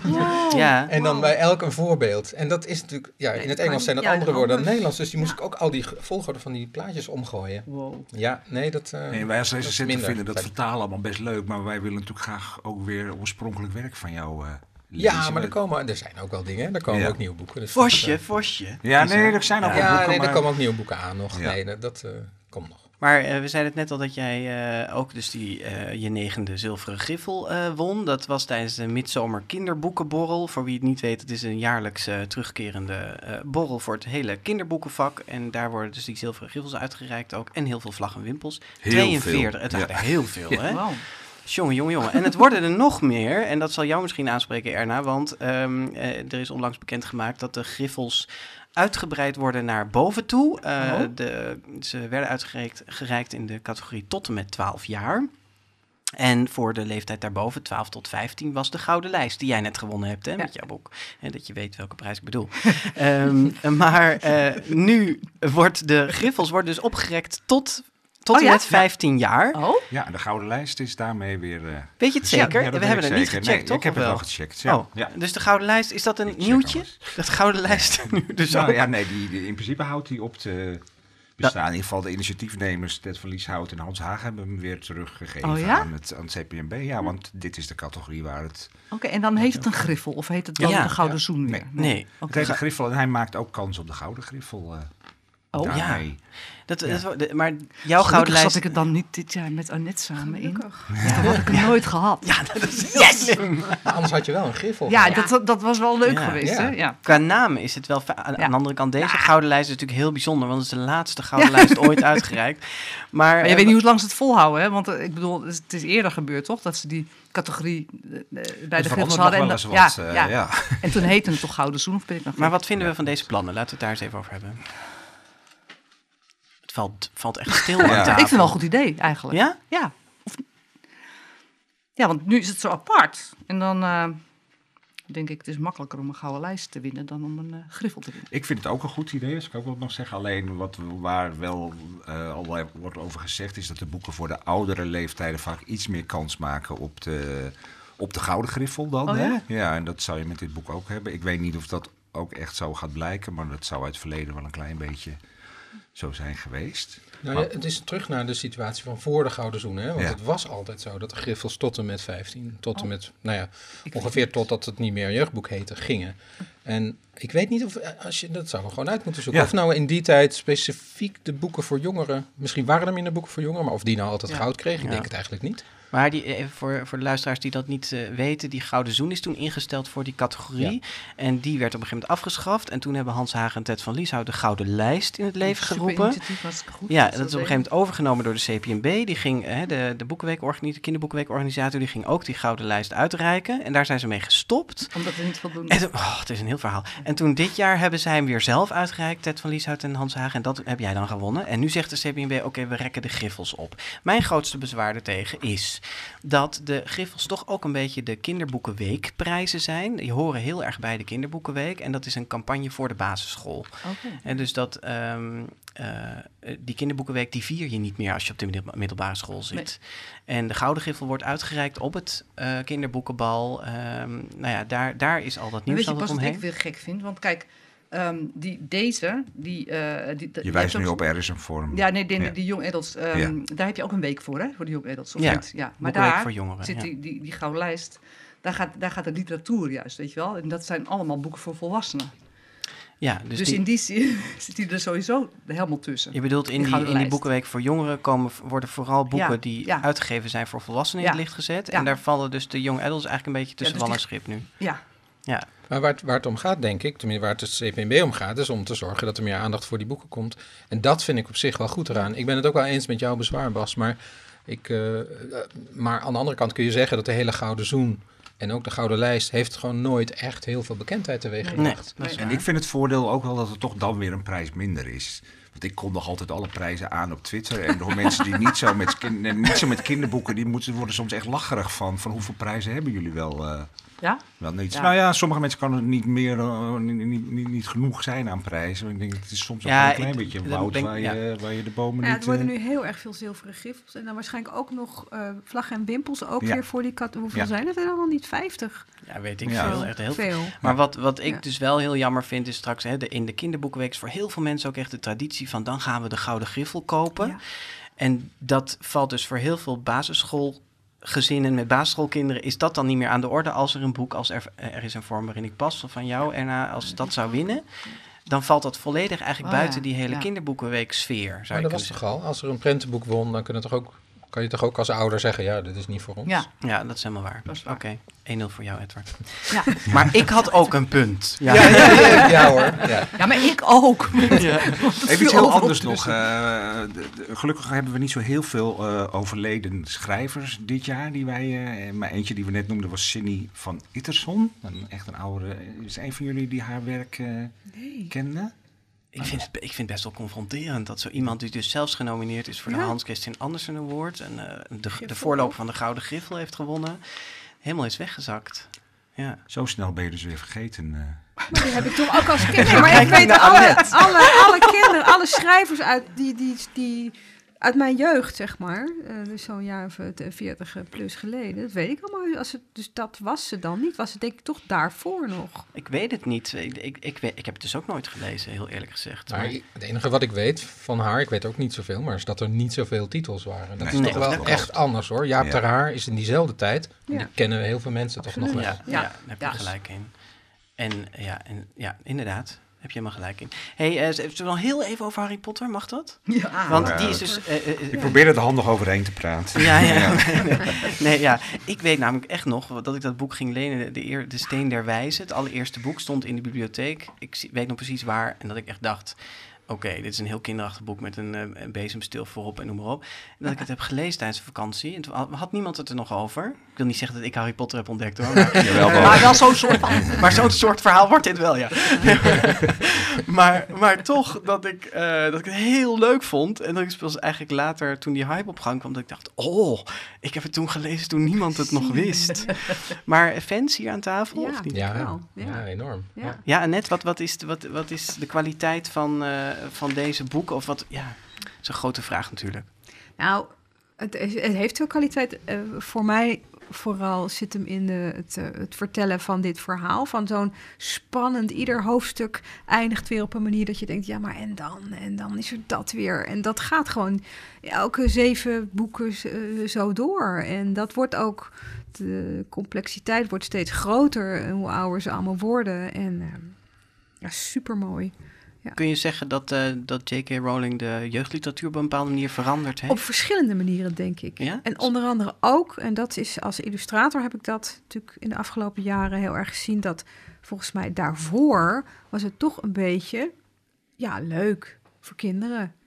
En eh, ja, doen ze, ja, maken ze boekjes en zo. En, eh, deze griffeltjes uit en zo. En opeens werd er iemand miljonair met een kinderboek. Ja. En toen gingen eh, heel erg veel uitgevers of mensen die uitgeverijen kopen of zo, die gingen heel anders kijken. Dus wacht even, wat heeft zij gedaan en hoe kunnen wij dat ook doen? En ook een boek wat door iedereen van alle leeftijden, wat met Lampje, Ook. wat met Lampje eigenlijk ook een beetje zo is. Hè? Een boek wat er echt wel gewoon door jong en oud en volwassenen... Dat is ook heel erg leuk eraan. Ja. Dat is ook heel erg leuk. eraan. Maar ik heb ook wel heel erg veel gezien dat er toen allemaal, dat toen moesten boeken dus series worden. Ja. Ze moesten ook op de een of andere manier een, iets wat in de mode was, eh, ook een- nog een keer doen. Dus nog een keer iets met Ja. tovenaars, nog een keer iets met vampiers. Of Het was wel een beetje het met- begin van de bestsellercultuur in Ja. de kinder, kinderboekenwereld. Hè? Edward, jij knikte net ook heel hard. Ja, ze Mhm. heeft zeker veranderd. En wat, wat is haar Nou, de- belangrijkste verdienste? Ik knikte op, op, op het fandom. Oh ja, ja. dat ben ik. ja. Eh, vooral van deel 6 en 7. Ja, wat ik daar fantastisch aan vind, is dat het heel complex is. Het zijn echt helemaal geen simpele boeken. Er gebeurt ongelooflijk veel en heel veel naar elkaar. En er verwijst ook heel veel naar andere oude mythes en legenden. En toch is het zo toegankelijk. Je wilt er echt doorheen chasen. Ik weet nog dat ik de laatste 100 bladzijden van deel 6, dat vind ik echt het mooiste gedeelte uit de hele serie, las. Waarin het heel erg eh, zwaar wordt. Hè? Dumbledore, ja, Ja. Nou ja, ik weet niet of spoilers, maar die sterft daar. Maar op een manier. Ik, ik was en heel erg begaan daarmee. Ik, ik weet echt letterlijk dat ik trilde. Ik zat op een terras in Parijs het te lezen. Ja? Omdat het zo spannend was. Maar ook dat ik tegen de pagina's wilde schreeuwen. Alsof ik daardoor J.K. Rowling kon bereiken. Want hij moet namelijk een gifbeker drinken. Die Harry moet aanreiken. Ook nog heel erg. Maar niet één gifbeker, maar ik geloof een stuk of veertien. En ik wilde schreeuwen tegen haar: Het is genoeg, JK. Stop, die arme man en arme Harry. Nou, als dat een boek met je, als een boek Wauw. dat met je doet. Ja. Ja. Hey, en Erna, jij schudde heel hard nee op dat fandom. Dat is Ja, nou, aan tafel. nee, dat nee, nee. Ja, dat is een raar verhaal, maar ik hou helemaal niet van magie. Dus ik begon het eh, eerste deel te lezen omdat mijn kinderen enorme fan zijn. Want mijn zoon bijvoorbeeld, die eh, studeert nu eh, lucht, eh, en ruimtevaarttechniek op, in Delft. En eh, de eerste jaren als hij dan thuis kwam en hij wilde ontspannen, dan dook hij weer in die Harry Potters. Echt om, om, om, om weet je wel. Dus ik, ik heb het gezien, dus ik dacht ik ga het ook lezen. Maar het eerste deel, ik vind haar stijl heel fijn. Totdat, ze- totdat hij dan naar die school gaat en dan gaat hij toveren. En dan vind ik er niks meer aan. Stom, hè? Daar Maar begint het eigenlijk niks erna. meer aan, ja. Ja. Dus ik heb die films gezien natuurlijk met mijn kinderen ook samen. Maar dat is natuurlijk niks. Dat is een samenvatting van... Ja. Daar vind ik dan ook helemaal niks aan. Nee. Maar, maar ik, ik denk dat het geweldig is. Mijn kinderen zijn dus heel erg fan. Dus Ja, ik vind persoonlijk wel een beetje jammer dat ze nu ook eigenlijk van geen ophouden weten. en Nog weer allerlei sequel-achtige Ja, het, wordt, dingen. het wordt natuurlijk helemaal uitgemolken, maar Ja. goed, eh, whatever. Het is wel echt iets waar je naar terug kan keren, wat jouw zoon dan doet. En dat Echt. vind ik wel heel fijn. Die- Ja. De wereld in die boeken, daar, dat verandert niet meer. Dus daar kun je gewoon naar terug als je daarnaar verlangt. ja, mijn zoon was ook helemaal echt teleurgesteld dat hij ze de laatste uit had. Weet je, toen, Ja. toen was zat hij nog Ja. op middelbare Ja. school. En, en, eh, ze- ze- maar was hij echt verdrietig dat hij dat het op... Ja, echt verdrietig. Jaap, het Ja, laatste de deel laatste van het eh, jaaroverzicht met Gaan Bert we doen, Bert. Kom maar maar in. Het grote vriendelijke jaaroverzicht met het kinderboekennieuws van september, oktober, november en december 2018. September en oktober zijn de maanden waarin de meeste kinderboekenprijzen worden uitgereikt. Een selectie. De Thea Beckmanprijs voor het beste historische jeugdboek gaat naar Arend van Dam voor De reis van Syntax Bosselman. In dit boek gaat Van Dam in op het slavernijverleden. Erna Sasse wint met Er is geen vorm waarin ik pas de Gouden Lijst voor het beste jeugdboek in de categorie 12 tot 15 jaar. Het Gouden Penseel wordt in het Rijksmuseum aan Ludwig Volbeda overhandigd voor zijn illustraties in fabeldieren. Marit Turnquist mag de Vlaamse boekenpauw in ontvangst nemen voor Het Gelukkige Eiland. En Annette Schaap valt dubbel in de prijzen. Ze krijgt de Gouden Griffel en de Vlaamse Boekenleeuw voor Lampje. Dat brengt het totaal van grote prijzen voor haar debuut op vier. En dat is een record. In september wordt de eerste Boekenweek voor Jongeren georganiseerd. Dat is een voortzetting van de literatuur. Ook daar is een prijs aan verbonden. Wij zeggen hier niet halfbroer van Henk van Straten wordt bekroond als beste boek voor jongeren. En The Hate You Give van Angie Thomas over de Black Lives Matter beweging valt die eer te beurt in de categorie vertaald. Begin oktober start de 64ste Kinderboekenweek, die dit jaar over vriendschap gaat, onder het motto Kom erbij. Het kinderboekenweekgeschenk heet De Eilandenruzie en is geschreven door Joshua Douglas. Het prentenboek van de Kinderboekenweek Kom erbij is van Milja Praagman. Edward van der Vendel is verantwoordelijk voor de tekst van het Kinderboekenweek lied, dat door Kinderen voor Kinderen wordt gezongen.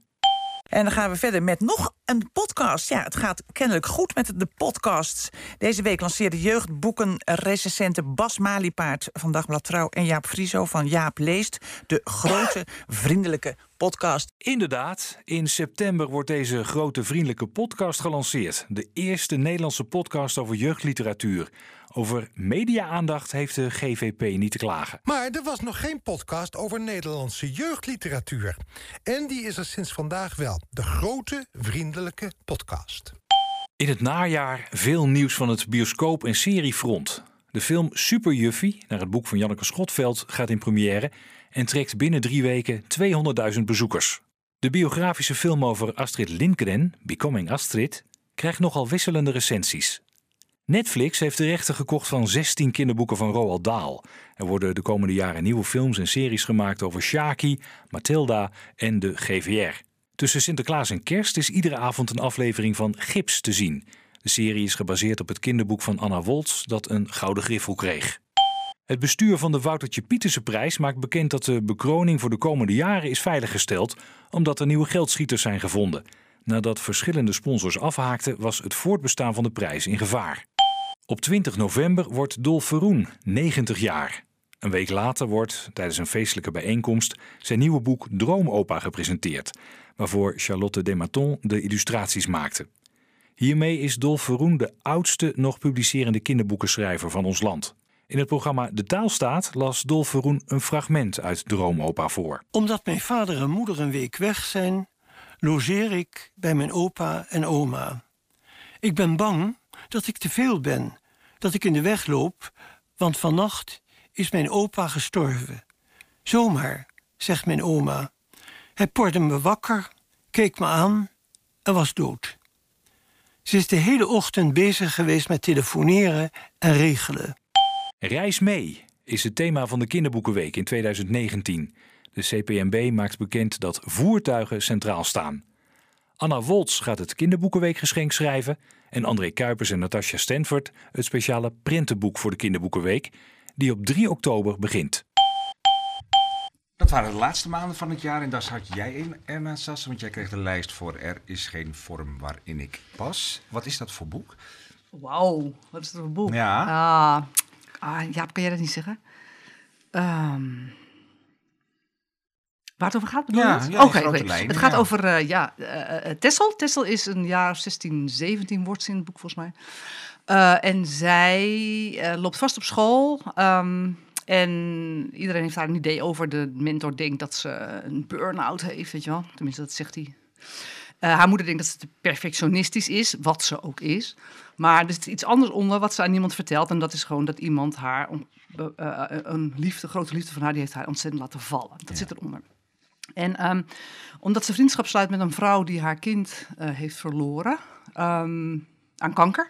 Uh, zij spiegelt zich aan het, aan het verdriet van die vrouw. En daardoor komt ze erachter dat zij zelf eigenlijk ook rouwt. En dan, ja, da daardoor ontwikkelt zij, nou ja, ja. Of, of, of, of, ziet ze dat, erkent ze haar eigen verdriet en kan ze weer door. Dit, dit, dit boek zit wel een beetje in de, lijn, in, in de lijn van twee boeken die je eerder schreef voor iets jongere kinderen.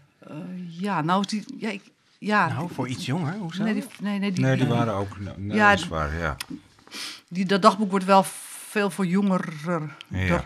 kinderen. Dit is geen dagboek, is dat, uh, dat Ja, boek? maar dat vind ik zelf eigenlijk, eigenlijk helemaal niet zo vreselijk jong eigenlijk. Nee, maar, uh, ook, nee. ook vanaf 15 jaar ja, vind, vind ik, ik hoor. zelf ook. Maar het wordt, heel, het wordt zelfs soms verplicht gesteld op de, uh, in de eerste klas. Ja, Van, uh, ja. ja, vind ik heftig. Maar ja, goed. vind ik ook vind ik heftig. Zeker om het verplichten. Ja, maar waar ik eigenlijk naartoe wilde is dat Ja. er wel soort thema's in zitten. Uh, die... ja, ja, ja, dood, uh, liefde. Ja, ja. En dat seksualiteit niet altijd even gemakkelijk en, en, en van beide kanten komt, zeg maar. Ja, want mogen we weggeven waar, waar Ja. die liefde uit bestaat? Zeg maar, Absoluut. de, de, eh, eh, ehm, het is niet een leeftijdsgenoot van haar, maar een docent, hè? Ja, wel een jonge docent. Dus Ja. op zich is het wel invoel, eh, begrijpelijk zou het kunnen zijn dat, dat een liefde on- ontstaat. Het is niet een oude docent, hij is heel jong. Maar hij is wel, ja, het is een docent, dus het is een machtsrelatie. Ja. Eh, het is niet haar, hij is niet haar docent. Hij is eh, leraar Nederlands en hij doet het, eh, het onderbouwtoneel en daar is zij assistent. Dus in die zin is het dan weer iets minder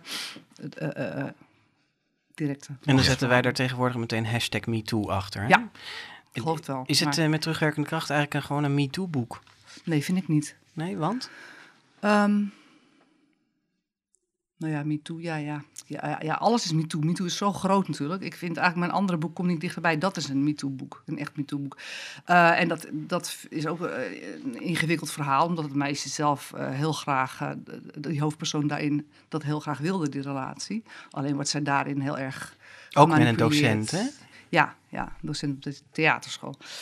Ehm, en dit is natuurlijk in feite wel een MeToo-verhaal. Die, die man die gaat eigenlijk te ver. Die moet natuurlijk de, de grens bewaken. En zij, eh, zij is verliefd zonder dat ze het eigenlijk zelf echt doorheeft. Zij bewondert hem heel erg. Zij vindt het heel leuk om bij hem te zijn. En, maar hij gaat te ver. Hij, hij zoent haar. En, en zij denkt, nou ja, dat zal dan wel bij de En theater. hij is een docent. Ja. MeToo ging natuurlijk heel erg Ja, over precies. macht. Dus het is het- eigenlijk, ja, maar het is niet per se mijn bedoeling om dit een, dat dit een MeToo-boek is. Voor mij is eigenlijk die rouw en dat, dat spiegelen aan die rouw van die eh Evelien, dat is eigenlijk voor mij een belangrijker eh, Ja.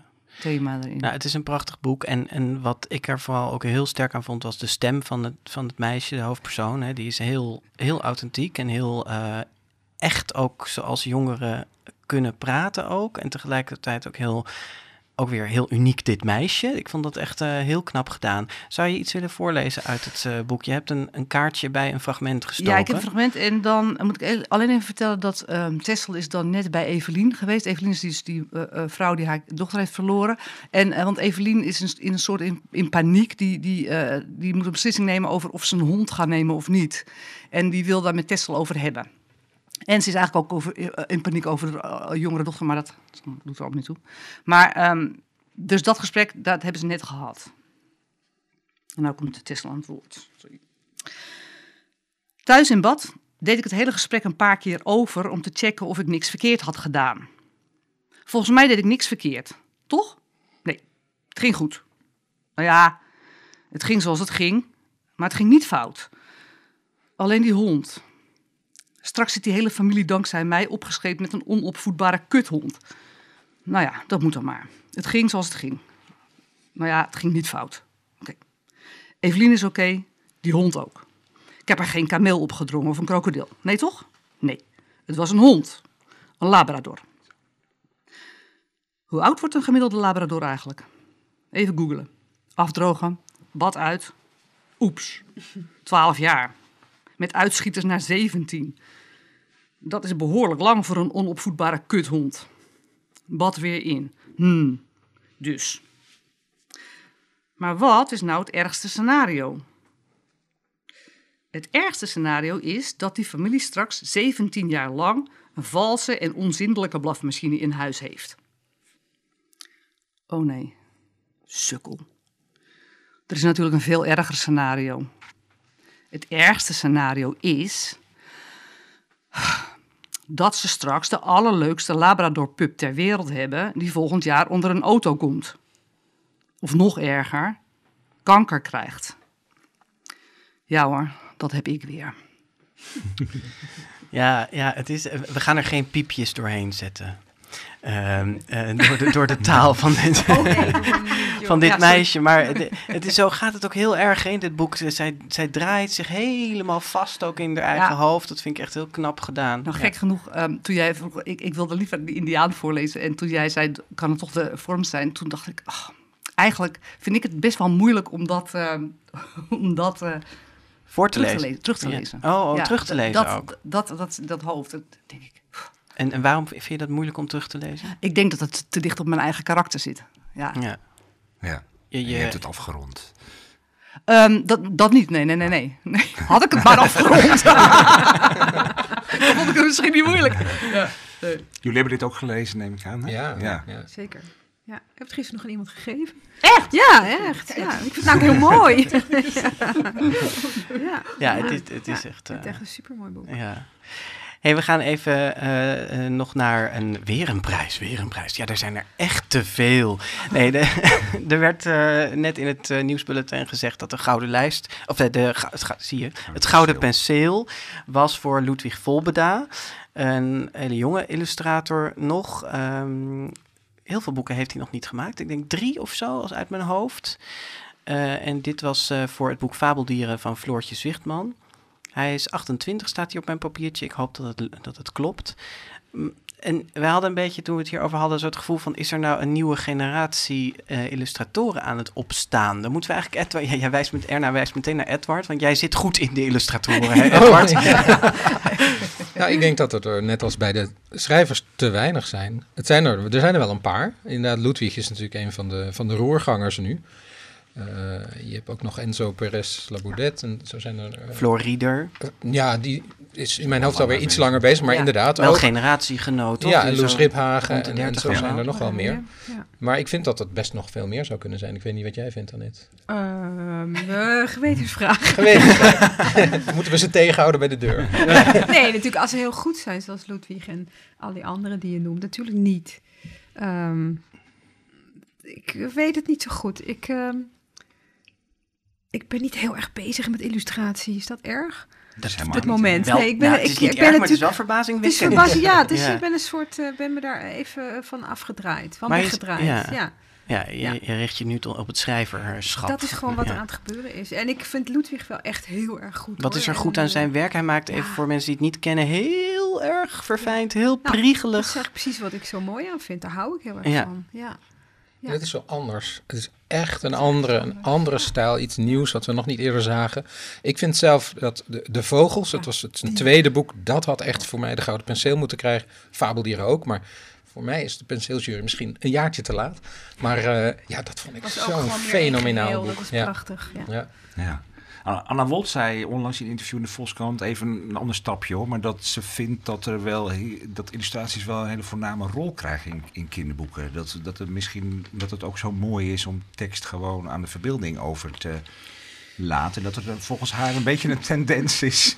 Ja, om- dat, om- dat denk ik ook wel dat dat zo is. Er Ja, worden heel veel hele mooie boeken uitgegeven, echt heel mooi. Maar ik, ik, ik, weet, ik vind dat geloof ik niet een nadeel of zo. Ik vond het interview trouwens heel leuk met Anna in de Volkskrant. Linkje op de site. Ja. Ehm, ja, dus ik bleef nog even hangen bij die, trouwens bij die, eh, dat hondje van jou, Edward. Die, eh, die, die illustrator, hoe heet die? Vosje.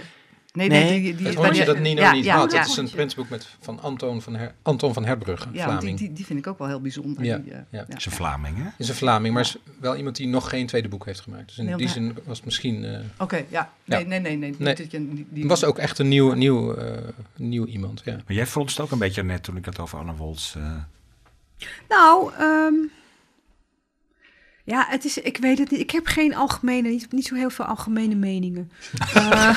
Ik Hij mag ook een hele specifieke Hele mening zijn, hoor. nee, het is mijn eh, pro- proces, zeg maar. Dat, dat ik, ik richt me eh, meer op eh, dat de tekst het moet doen, wat jij zegt. Dat de, het schrijven, het verhaal het moet doen. Ehm, dat, is waar, dat is waar mijn interesse op dit moment ligt. En minder... Maar die, er zijn prachtige boeken. Het is gewoon een soort kunst. Ja. Dat soort boeken is... En de tendens is denk ik ook, mooi. ja, Ja. de tendens is denk ik ook ingegeven doordat druktechnieken gewoon steeds goedkoper worden, dus dat er steeds meer mogelijk is. Oh ja? Ja? En, ja, Oh, dat, ik heb het idee dat kleurendruk bijvoorbeeld, dat is niet, Ja? niet meer zo duur als 20 jaar geleden. Dus daar, eh, daar kan gewoon veel meer. Kost, boek kost niet meteen 50 euro Nee, precies. je maakt. Nee. Ja, klopt. Dus daar zie je ook die opkomst, eh, denk ik, door. Eh, nog even wat anders. Eh, het thema van de Kinderboekenweek 2019. dat is reis mee over voertuigen. Nou, Ja. Nou, heel enthousiast zie je eruit, Erna. Eh, het, opent. nee, nee, ik ben nu bezig met een nieuwe young adult. Dus eh, die kinderboekenweek die Nou, mag aan mij voorbij Er is gaan. altijd wel veel te doen over dat thema. Hè? Is, dit- is dat iets wat jullie bezighoudt? Of denk je... Eh, niet meer. Nee. Nee, dat, als, je, als je veel boeken maakt, dan is het altijd wel... Als er een thema is, denk je, oh god, moet ik, zou ik dat wel moeten gaan tekenen of zo? Dat, dat, eh, ja, daar ben ik niet zo mee bezig. Ik ben ook niet zo goed in auto's, dus vind het wel fijn. ja. Ook scooters zijn. Nee, ik, ik eh, probeer me daar helemaal nooit op te richten. En het is eerder dat ik er soms last van heb. Ik, ik weet nog, vorig jaar, nee, 2017 was eh, mijn boek De Grote Verboden Zolder uit. En toen was het thema griezelen. En toen werd het door besproken als één van de boeken die op het thema zijn geschreven. Oh, was ja. helemaal niet waar. Ik had het Nee. al lang af. En de- vervolgens werd ik dus enorm afgerekend soms van, ja, het is helemaal niet zo griezelig. Oh ja. Ja, nee, dus dan, dan heb je daar enorme last van. Nou, maar Ja. het is natuurlijk wel zo dat, eh, dat weten wij als recensenten, denk ik, als geen ander, en boekhandelaren zullen dat ook wel weten, is dat als, als dat thema bekendgemaakt is, de volgende dag zijn, is er een groep schrijvers die begint Ja, ja, ja, met een boek zo. te schrijven Ja. dat bij het thema past. Ja, en dan gelijk. krijg je dus een enorme hoeveelheid meuk eh, tegen de kinderboekenweek aan opgestuurd. Ehm, ja, ik vind het altijd bij een thema, eh, ehm, eh, het is een beetje wat je ermee wil. Of je inderdaad die, die nieuwe aanwas aan boeken wil gaan eh, aanjagen. Of dat je juist een thema kiest dat allerlei boeken die er al zijn Ja. in het licht kunnen zetten. En ik heb hierbij het gevoel... Ik, kon- ja, ik heb met moeite wel een lijstje bij elkaar kunnen schrapen. Maar er zijn nou niet echt iconische boeken of zo die over dat reizen. Ja, de kinderkaravaan. Ik zou, wel, ik van zou der wel Loef. een land willen breken voor een keer een themaloze kinderboekenweek. En gewoon kijken hoe dat gaat. Ja, dan gaat het onderwijs stijgen, denk ik. Ja, dat is hoor. voor basisscholen lastig. Ja. inderdaad. Ja? Ja. Nou, het is zoiets concreets van mensen die, eh, docenten die niet zoveel met, met kinderboeken zelf hebben, gaan dan toch iets doen. Want er is een thema. Nou, Ja. dan kan je inderdaad, soms is dat stom, want dan zie je meer dat er heksenfeestjes worden georganiseerd en dat het over boeken gaat. Ja. absoluut. Aan de andere kant zijn er ook wel weer, ja, het is ook een manier om wel eens iets meer met boeken te doen. Voor de mensen die het normaal niet doen. Maar ik weet ook niet, ik ben er ook niet zo heel erg voor. Maar- Hey, en dan Anna Wolt schrijft kinderboekenweek. Daar zijn we volgens mij allemaal hier aan tafel eh, eh, blij mee. Ja. Eh, Was aan de beurt, hè? Zeker. Ja, Ja. Dat, eh, dat mocht wel. En André Kuipers, eh, ja, u hoort het goed, de astronaut. eh, die schrijft het eh, prentenboek van de Kinderboekenweek met illustraties van Natasha Stanford. Ehm, ja, ik hoef er niet geheimzinnig over te doen. Daar heb ik me online ook al over uitgelaten. Dat ik dat eh, eh, een beetje onbegrijpelijk vind als er zo ontzettend veel kinderboekenmakers staan te trappelen die Ja. eh, al jaren actief zijn en prachtige eh, boeken maken. Om dan iemand Ja. ja. die toch buiten die ring staat een beetje eh, te Ja. vragen. Alhoewel Natasha Stanford wel een illustratrice is die Ja. een keer aan de beurt zou kunnen Ja. komen. Zeker, maar eh, ze hebben ook prentenboeken gemaakt al samen. André het astronautje. Oh. Ehm, dus je zou kunnen zeggen, hij is ook kinderboekenschrijver. Maar ehm, Ik kijk even naar jullie of jullie het daarover willen uitlaten. Ik zie allemaal hele gesloten gezichten opeens. Nou ja, dan neem ik dit voor mijn rekening. Ja, we sluiten het jaaroverzicht een beetje, een beetje af. Zijn er nog dingen die we helemaal gemist hebben? Waar je zeggen, dit was uit het afgelopen jaar iets... Ja, eh, ik, ik had het tegen jou, aan jou gemeld. Die, ehm, eh, heet ze? eh, Lydia Rood had ook een prijs gewonnen. Ja, Dus er dat is nu een nieuwe het, eh, Belgische maar ik prijs. wist niet hoe die heette, die prijs. Ja, weet ik eigenlijk ook niet. Het is ook een prijs waar je op kan stemmen. Niet echt met een jury, maar... De eh, Lang zal ze leven award, zoiets is het geloof ik. Oh, oké. Lang zullen ze lezen? Lang zullen ze lezen. Met, met eh, Niemands Meisje. Ja, Ja, wat Ja. ook een, echt een heel mooi Ja. boek is. Ja. Goed, ehm, jij bent Jaap, staat op het briefje. Ja, ik ben alleen mijn briefjes liggen. Oké, ga ik het zeggen. Dat was in Vogelvlucht, dames en heren, het kinderboekenjaar 2018. Oh Maar we moeten het natuurlijk ook nog even hebben over eh, de boeken die dit jaar verschenen. En veel van die mooie boeken die hangen hier in een kerstboompje naast ja, onze dat tafel. is zo leuk. We hebben een heel leuk kerstboompje. Daar hangen allemaal covers van, eh, van kinderboeken in. Die Ja. dit jaar belangrijk eh Ja, daar staat. waren. Ja, ja. Ja, we zullen een foto ook even op onze site zetten van Ja. het boompje met de Ja. boeken. Ja. Ik heb niet voor niets zo hard geknutseld. jij hebt, jij hebt, Ja. hebt voor de krant weer een lijstje gemaakt, eh, Ja, Bas. eh, Dat, dat vind ik altijd een hels karwei, omdat je, eh, ik mag sowieso maar drie boeken daarop zetten. Nou, hoe kun je nou de drie Wow. beste boeken van het jaar uitkiezen? Ik smokkel er dan altijd nog twee bij, omdat ik vind dat er voor elke leeftijdsgroep iets op moet staan. Eh, maar dan nog eh, vergeet ik de helft. Dus dat, eh, dat lijstje is hartstikke leuk, maar dat is ook maar een lijstje. Ja. Ehm, daar staan, de, de zet ik ook op de site, wat, wat daarop staat. Ehm, en nu, wat moet ik nu doen? Nou ja, ik, ik zit even te denken dat we eigenlijk dit jaar niet, niet zo'n boek hebben, denk ik, wat er echt uitsspringt. Wat Een, het- een lampje Een heet lampje. dat tegenwoordig. Ja, Ja. een lampje. Er was geen lampje, hè? Maar als ik jou nou zeg van eh, kies een lampje. Oh, kies een lampje. Nou, ik, ik moet zeggen dat ik, eh, heb ik in de, volgens mij in de vorige aflevering of in die aflevering daarvoor besproken, ook het boek Ze gaan er met je neus vandoor van Ted van Lieshout. Daar was ik wel echt door omvergeblazen. Gewoon doordat het zo ehm, uniek is. En ehm, eh, ja, nou ja, goed. Luister de vorige aflevering maar om Ja, te horen wat ja, ik daar precies ja, van vond. ja. Maar die staat niet op mijn lijstje in trouw. Dat was ik vergeten. Sorry Ted van Lieshout. Ehm, maar het is wel echt een heel bijzonder boek. Ehm, dus dat. Ja. Dat En is jij? Een poëziebundel. Nou, ik, ik, ik vond op meerdere niveaus boeken mooi. Ik, ik, dat hebben we ook al eerder besproken van Jeff Aarts, Blauwe Vleugels. Ben ik echt heel erg van doorweg eh, blazen. Ik vind de, de, de dichtbundel van Bibi Mon- Dumont Tak is natuurlijk een fantastisch boek. Eh Edward van der Vel zit hier aan tafel, Vosje. En dan ook natuurlijk met name de illustraties van dat boek zouden best wel eens richting de penseel kunnen gaan. eh, Doet dat pijn als die met name zegt? ik schiet hem straks neer. Nee, nee, nee. Nee, maar hij heeft helemaal gelijk. Maar kijkt me heel dit is- begripvol aan, ja. Eh, ja, oh ja, Ja, ja, ja. ja, tuurlijk. Nee, maar ja, dat is natuurlijk voornamelijk Marije Tolmans boek ook. ook omdat Ja. die illustraties op een hele bijzondere manier Zeker, gemaakt zijn en zich echt eh, onderscheiden. Ik denk wel dat het, er was vrij veel poëzie weer dit jaar die opviel. Ja, hè? dat was jullie dat ook Ja. op?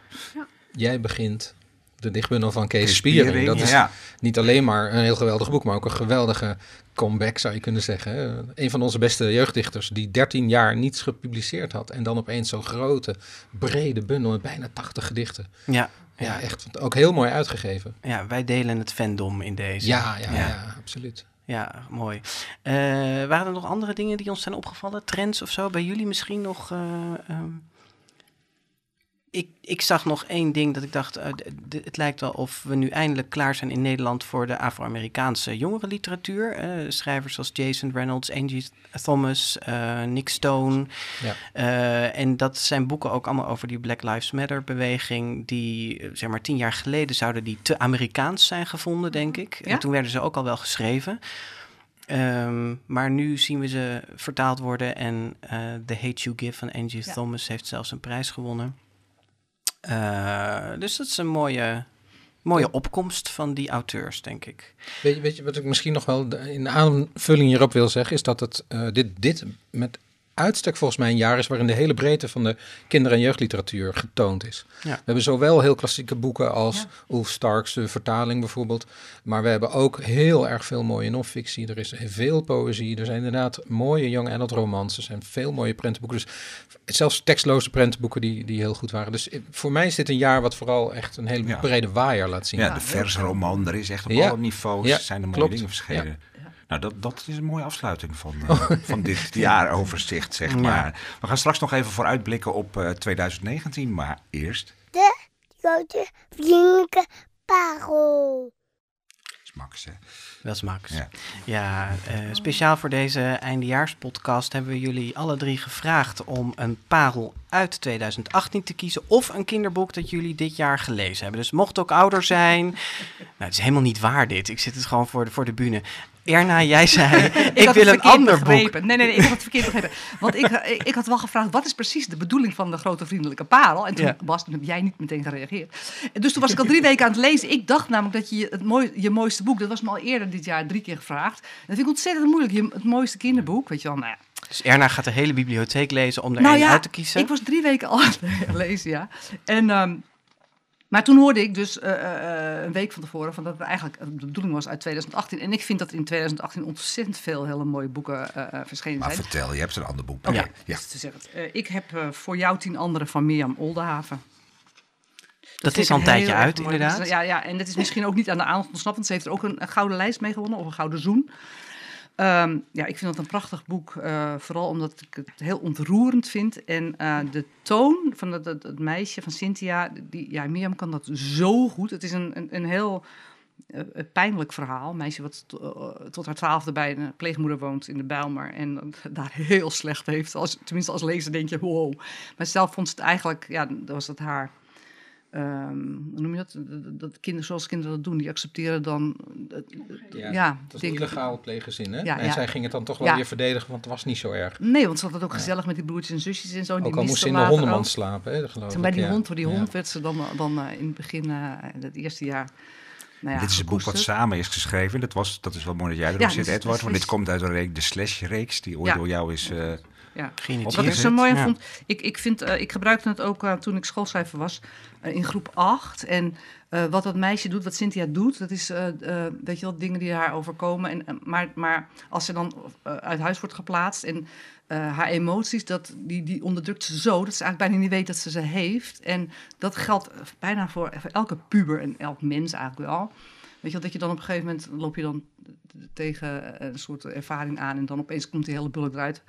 En dat vond ik er zo fijn aan. Dat kan je heel goed met kinderen ook bespreken. En dan heb je echt een enorm leuke gesprek. Ja, het is, het is wel 12 jaar en ouder, denk ik. Hè? Of misschien zelfs nog wel ouder, 14 jaar en ouder. Ja, het is wel echt jong. Ja, Ja. Mirjam Oldenhaven, voor heel veel mensen bekend van Mees Kees, maar dit Ja, maar kan dit zij is- ook. ja, man. Ja. Is de Slash-reeks wel. eigenlijk, eigenlijk ten einde gekomen? Edward? Nee, officieel niet. Eh, het is zelfs zo dat we hem waarschijnlijk weer eh, gaan vullen met nieuwe delen. Dus er is een tijdje even niets verschenen. Maar het is zeker in deze tijd denk ik nog erg van belang om maatschappelijke boeken, dat zijn vaak boeken die gaan over jongeren Ja. van nu, dus daarmee zijn ze al vaak een beetje maatschappelijk, om die te blijven eh, maken. Ja, want daarin werd dus elke keer een andere auteur gekoppeld aan een jongere. En het waar Ja. gebeurde verhaal van die jongere schreef de schrijver dan op. hè. Ja, het is een roman op, op basis van interviews met een, eh, Ja. met een jongere Ja. van nu. Ja. Edward, je mag meteen doorpraten. Wat is jouw parel? Ja, dat was bijna een onmogelijke vraag, omdat ik, er zijn echt zoveel van die, van die lievelingsboeken dit jaar. Ik, Droomopa, inderdaad, dat is al even genoemd, van, van Dolf Verroen had ik ook willen noemen. Of Zep, dat is een boek eh, van, Ja, Gideon Samson. eh, van Gideon Samson. Het begin van het jaar, wat je soms alweer een beetje vergeet aan het eind van het jaar, maar is ook zo'n bijzonder, met korte verhalen. Maar nou noem je ze stiekem toch, hè? Ja, daarom. Ik dus wil dat is jouw de parel truc. horen nu. Ik weet het. Nou ja, ik, en, en, en- goed, ik had er nog mee willen noemen. Maar goed, ik heb gekozen voor de reis van Syntax Bosselman van Arend van Dam. Arend van Dam schrijft al heel veel jaren eh, non-fictie-achtige boeken op allerlei manieren. Soms maakt hij er zelfs AVI-boeken van. En dit, is, dit zijn verhalen over de slavernij. En dit is eigenlijk een nieuw boek. Nieuw voor Nederland. We hebben niet eerder zo vanuit een groep eh, voormalige slaven die naar Nederland zijn gehaald... om ja, in een soort tentoonstelling eh, getoond te worden aan het volk. een verhaal gelezen. Het is een vrij dik boek. Het is verschenen bij Van Holkema en Warendorf. En die hebben het ook heel mooi uitgegeven. Want wat ik er goed aan vind, is, is de keuze van Arend van Dam. Het is een mengeling. Het is een verhaal eh, vanuit verschillende personages, maar soms ook een stukje overzicht. En over, het gaat zelfs over het schrijven van dit boek. Dat is ook heel bijzonder. Ja. Dat werkt. Normaal zou je denken, dat werkt niet. Maar hier werkt het heel goed. Maar de tekeningen, die zijn van Alex de Wolf, vond ik ook fantastisch. Ja, dat is, eh, dat is een naam die we soms een beetje vergeten. Maar dat vind ik echt een hele bijzondere tekenaar.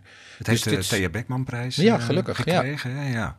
En het is, het is eh, heel erg actueel. Hè? Het, speelt eigenlijk, het sluit heel erg aan op discussies die momenteel spelen over eh, Ja. slavernij, over Klopt, en over, over onze houding eh, ten opzichte van de eigen geschiedenis.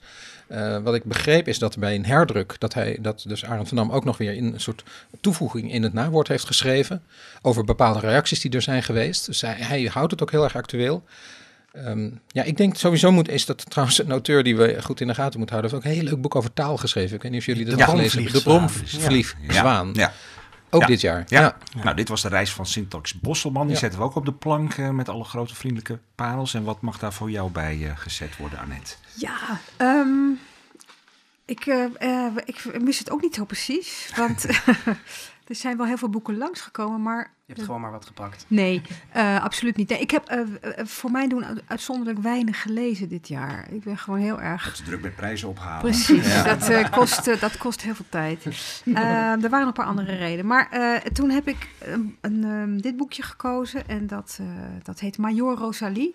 En dat heb ik ge- uit de winkel gerukt omdat ik de tekeningen vooral zo mooi... Ja, ik zei net, ik hou niet meer zo van... Ik ben niet zo helemaal bezig met tekeningen. Ik ben heel on- inconsequent. Maar dit vond ik echt prachtig, eh, prachtig geïllustreerd. En zo mooi dat ik echt... Ik zag het en ik dacht, daar wil ik een keer als schrijver, hè, wat ik nu ben... eh, wil ik een keer graag eh, iets mee maken. Nou, dat schijnt niet te kunnen. Met die illustratrice. En dat Noem, noem de naam eens. is Isabelle Arsenault. Ja. En volgens mij is ze Canadees, Frans-Canadees. Zei de redacteur van Querido meteen van... nou, dat gaat niet lukken, want die, dat wil iedereen al. Oh. Maar eh, ook al gebeurt dat niet... ik vond het voor mezelf heel inspirerend... denk ik, om misschien eens zoiets te proberen. En het is En van toen- Timothée de Fontbelle. Het verhaal heb ik toen ook gelezen en dat was ook heel erg mooi. Inderdaad, van Timothée de Fontbelle. Ehm, ik, had, het- ja, ik vond het echt heel- over, een, over een heel jong meisje, heel vast besloten is. Ehm, eigenlijk, het speelt in de Eerste Wereldoorlog. Het is allemaal niet heel erg actueel, maar ja, prachtig. Zij eh, is gewoon, geeft de kop vooruit en ze wil het weten. Ze wil iets weten. Ze wil weten wat er gebeurd is, want mensen vertellen het haar niet. Dus ze gaat erachter komen. Ja. Ja, en Wat leuk dat is heel dit- ontroerend. Ik vind dit het prachtig inspireert je echt om te denken van... hé, hey, dit is iets, een kant die ik ook nog eens wil proberen. Ja, wie weet. Mooi. Ja. Ja. Major Rosalie van Timothée de Fontbelle. En die kennen we misschien nog wel van die... eh, ik vond die boeken over die boom zo mooi. Hoe heet het dat ook alweer? Toby Lawless. Toby Ja, ja, die vond ik Oh, erg ja. gaaf. Dat Fango wat daarna kwam, dat Vond was ik heel minder, mooi, vond ik heel eh, mooi. Ja. Goed. Ehm, nou, dan hebben we dit allemaal gehad. De, op onze site degrootvriendelijkepodcast.nl, daar vind je alles terug. Ook de parels van de gasten uit eh, de andere podcasts van de, van de afgelopen tijd. En eh, langzaam gaan we ons opmaken voor het nieuwe jaar. Ehm, even nog een rondje. Wat kunnen we van jullie verwachten? Erna, waar ben jij mee bezig? Ik ben nu bezig met een nieuw Young Adult, maar dat duurt Oh ja, dat al, ja. is voor, dat is voor het jaar daarna. 2020. Ja. Dan in de GVP daarover? Graag. Oh, fijn. Eh, ik hoef er niet eens aan te dringen. Eh, Edward, van jou verschijnt er in ieder geval een eh, nieuwe dichtbundel. Wat, wat, wat je moet doen als je over een nijlpaard struikelt. En met als ondertitel gedichten waar je wat aan hebt. Ja. Mogen we een, een preview? Met, met illustraties van Martijn van der Linden. Ja, een groot boek met Martijn van der Linden. En eh, ik dacht, eh, ja, we moeten toch eens iets terug doen voor de wereld. Dus inderdaad, gedichten waar je, waar je wat aan hebt. Ik, ik mag er één voorlezen. Dus elk eh, gedicht heeft eh, in de titel... De titel begint steeds met wat je moet doen als. En dit is wat je moet doen als er iemand dood is gegaan die je niet zo goed kende. Mijn tante is plotseling dood gegaan. Nu weet ik dus dat ik haar voortaan nog minder zie dan één keer per jaar. Familiereunie. Dat vind ik opeens zo'n raar idee. Ik maakte haar dus al net zo weinig mee als Pasen, als Sinterklaas, als vuurwerk op Oudjaarsnacht. En ik ben best verdrietig omdat ik bedacht, ze hoort nu bij nergens. Ze hoort nu bij nooit. Mijn tante is een datum die weg is gegooid. Daarom heb ik het net op de kalender gezet, hier, naast het handdoekje, op het toilet, een kruisje, een kusje, met een vraagteken erbij, op zomaar een datum, even zien, 7 mei. Met onzichtbare kaartjes en onzichtbare taartjes vieren we dan iedereen die we ooit zijn vergeten. Denken we terug aan wat we echt niet meer weten. Een laatste herinnering aan een allerlaatste lach op Nationale Tante Dingesdag. Dit is een gedicht waar we wat aan hebben. Ja, ja. Ja. En Edward, je zei net toen je hierheen kwam uh, dat je net op een schrijfweek bent geweest en aan zee. En daar was je ook nog met de gedichten voor deze bundel bezig. Was Ja. dit een van de gedichten die je daar geschreven hebt? Nee, nee, deze is al wat ouder. Maar het, er moeten er 25 in en ik, de teller Oh. staat op 23. Dus ik moet er nog twee voor Zijn er 1 bijna. januari. Ja. Ja. Ja. Annette, iedereen denkt natuurlijk, wat gaat zij doen na een lampje? En we zagen al tot onze vreugde dat er in een nieuwe brochure van Querido een, een, een boek van je staat. Dat heet De Boom met het Oor. Ja. Was niet echt je nieuw, nieuwe roman? Nee, dat is niet mijn nieuwe Nee, wat is het wel? Het is een, eh, een, eh, een prentenboek, eh, niet van mij. Het is een prentenboek waar ik de tekst van heb geschreven. Eigenlijk voor een andere gelegenheid, maar eh, die was mooi. En eh, daar wilde Querido wel een boek van maken. En ik mocht de illustrator uitkiezen. Want ik Dit- wilde het wacht niet even, zelf. Dit klinkt heel cryptisch. Ja, Hoezo? Een gelegenheid? dat Oh. niet van jezelf was en voor een gelegenheid. Ja, nou ja, misschien moet ik dat er niet bij vertellen. Maar Oh. het is wel zo als het gebeurd is. Eh, het was een soort opdracht een tijdje geleden om eh, een, eh, voor een muziekfestival een soort sprookje te schrijven. En- Ah. En dat eh, is een soort sprookje geworden. En dat is toen één keer opgevoerd op een hele warme dag met niemand in de zaal bijna. dus eh, eh, dat was een beetje zonde van, eh, van de tekst. Dus en welke dat illustrator heb je uitgekozen? eh, Philip Hopman Philip Hopman. gaat het doen, is er nu mee bezig. En ja, het is heel gek om in de andere positie te zijn van degene die kijkt. En wij hebben nu de primeur van een stukje uit Ja. het nieuwe boek van Annette Ja. Schaap. Met. Ja. Weet voorlezen? Ja, het is ook echt voor het eerst dat ik dat doe. Oké. ehm. en tussen het bouwen door raast de stad gewoon verder. Zoeken auto's hun weg, kruipen bussen als ronkende rupsen, stroomt er een wilde rivier van fietsers en voetgangers. Overal is iets, schreeuwt wel iets, ratelt iets, moet er iets langs. Want iedereen heeft haast en wil ergens anders zijn dan waar die is. En snel een beetje, want zometeen gaat het nog regenen ook. Het gaat regenen. Druppels tikken op de bladeren van de boom. Eerst een paar, dan heel veel. Het water druipt langs de stam met het oor. Bomen kunnen nergens heen om te schuilen. Ze staan vastgegroeid op de plek waar ze ooit zijn begonnen.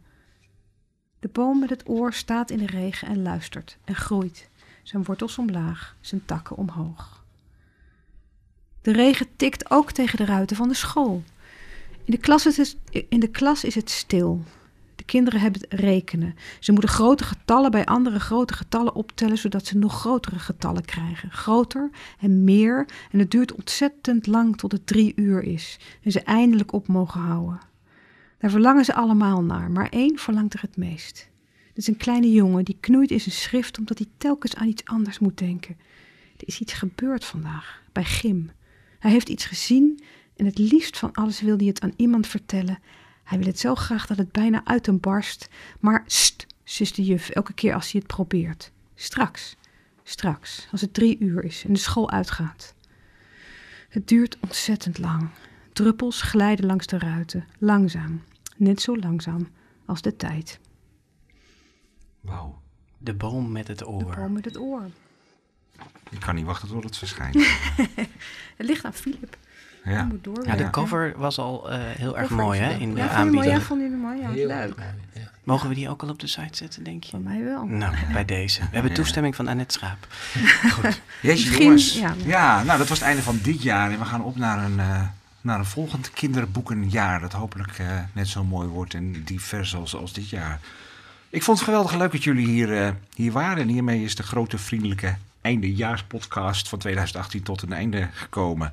Met eh Erna Sassen, dankjewel. Eh Edward van der Vendel en, eh en Annette Schaap. En eh, nou ja, we kijken uit naar jullie nieuwe boeken. En we bedanken eh, Bert Kralenbarg voor het inspreken van het jaaroverzicht. Elke werkdag is hij te horen tussen 4 en 6 op NPO Radio 5 met Bert op 5. En we maakten in dit jaaroverzicht gebruik van fragmenten van het RTL-nieuws, het Jeugdjournaal, Geef een boek cadeau, Nieuwsweekend, Why I Love This Book, Volkspot met het oog op morgen en de taalstaat. Ja, en op zondag 16 december 2018 namen we deze aflevering op in kinderboekwinkel Kiekeboek aan de Gierstraat in Haarlem, waar wij ondanks de kerstdrukte toch welkom waren. Mhm. Jessica Jonkind en haar team enorm bedankt voor de gastvrijheid eh, dit najaar. Eh, want wij zaten hier natuurlijk al eerder. Luister vooral terug. Eh, ook weer veel dank aan onze technicus Mark Brouwer, die dit keer maar liefst vijf microfoons in de gaten moest houden. Reageren op deze aflevering kan via onze website, degrotevriendelijkepodcast.nl of op Twitter, Facebook en Instagram. Vergeet je niet te abonneren op de GVP in je podcast-app en heb je even tijd, laat dan een review of een paar sterren achter. En ook voor ons was dit een bijzonder jaar, Bas. Van dit was het jaar waarin de grote vriendelijke podcast. het Dat zijn we helemaal vergeten. en eh, we doen het met zoveel plezier dat we er natuurlijk in 2019 ook weer zijn. En we kunnen zelfs al vertellen wie er in de eerste aflevering van het nieuwe jaar is. Dan praten we met de Vlaamse illustrator Leo Timmers. Want hij is de maker van het prentenboek van het jaar, Een Huis voor Harry. Wat mij hier ook al prachtig aankijkt van in de kinderboekenwinkel. Dat hoort bij de Nationale Voorleesdagen. IJs en wederdienende staat die nieuwe aflevering van een grote vriendelijke podcast op 22 januari online. En we wensen jullie een groot en vriendelijk 2019 toe. Tot dan. Tot dan.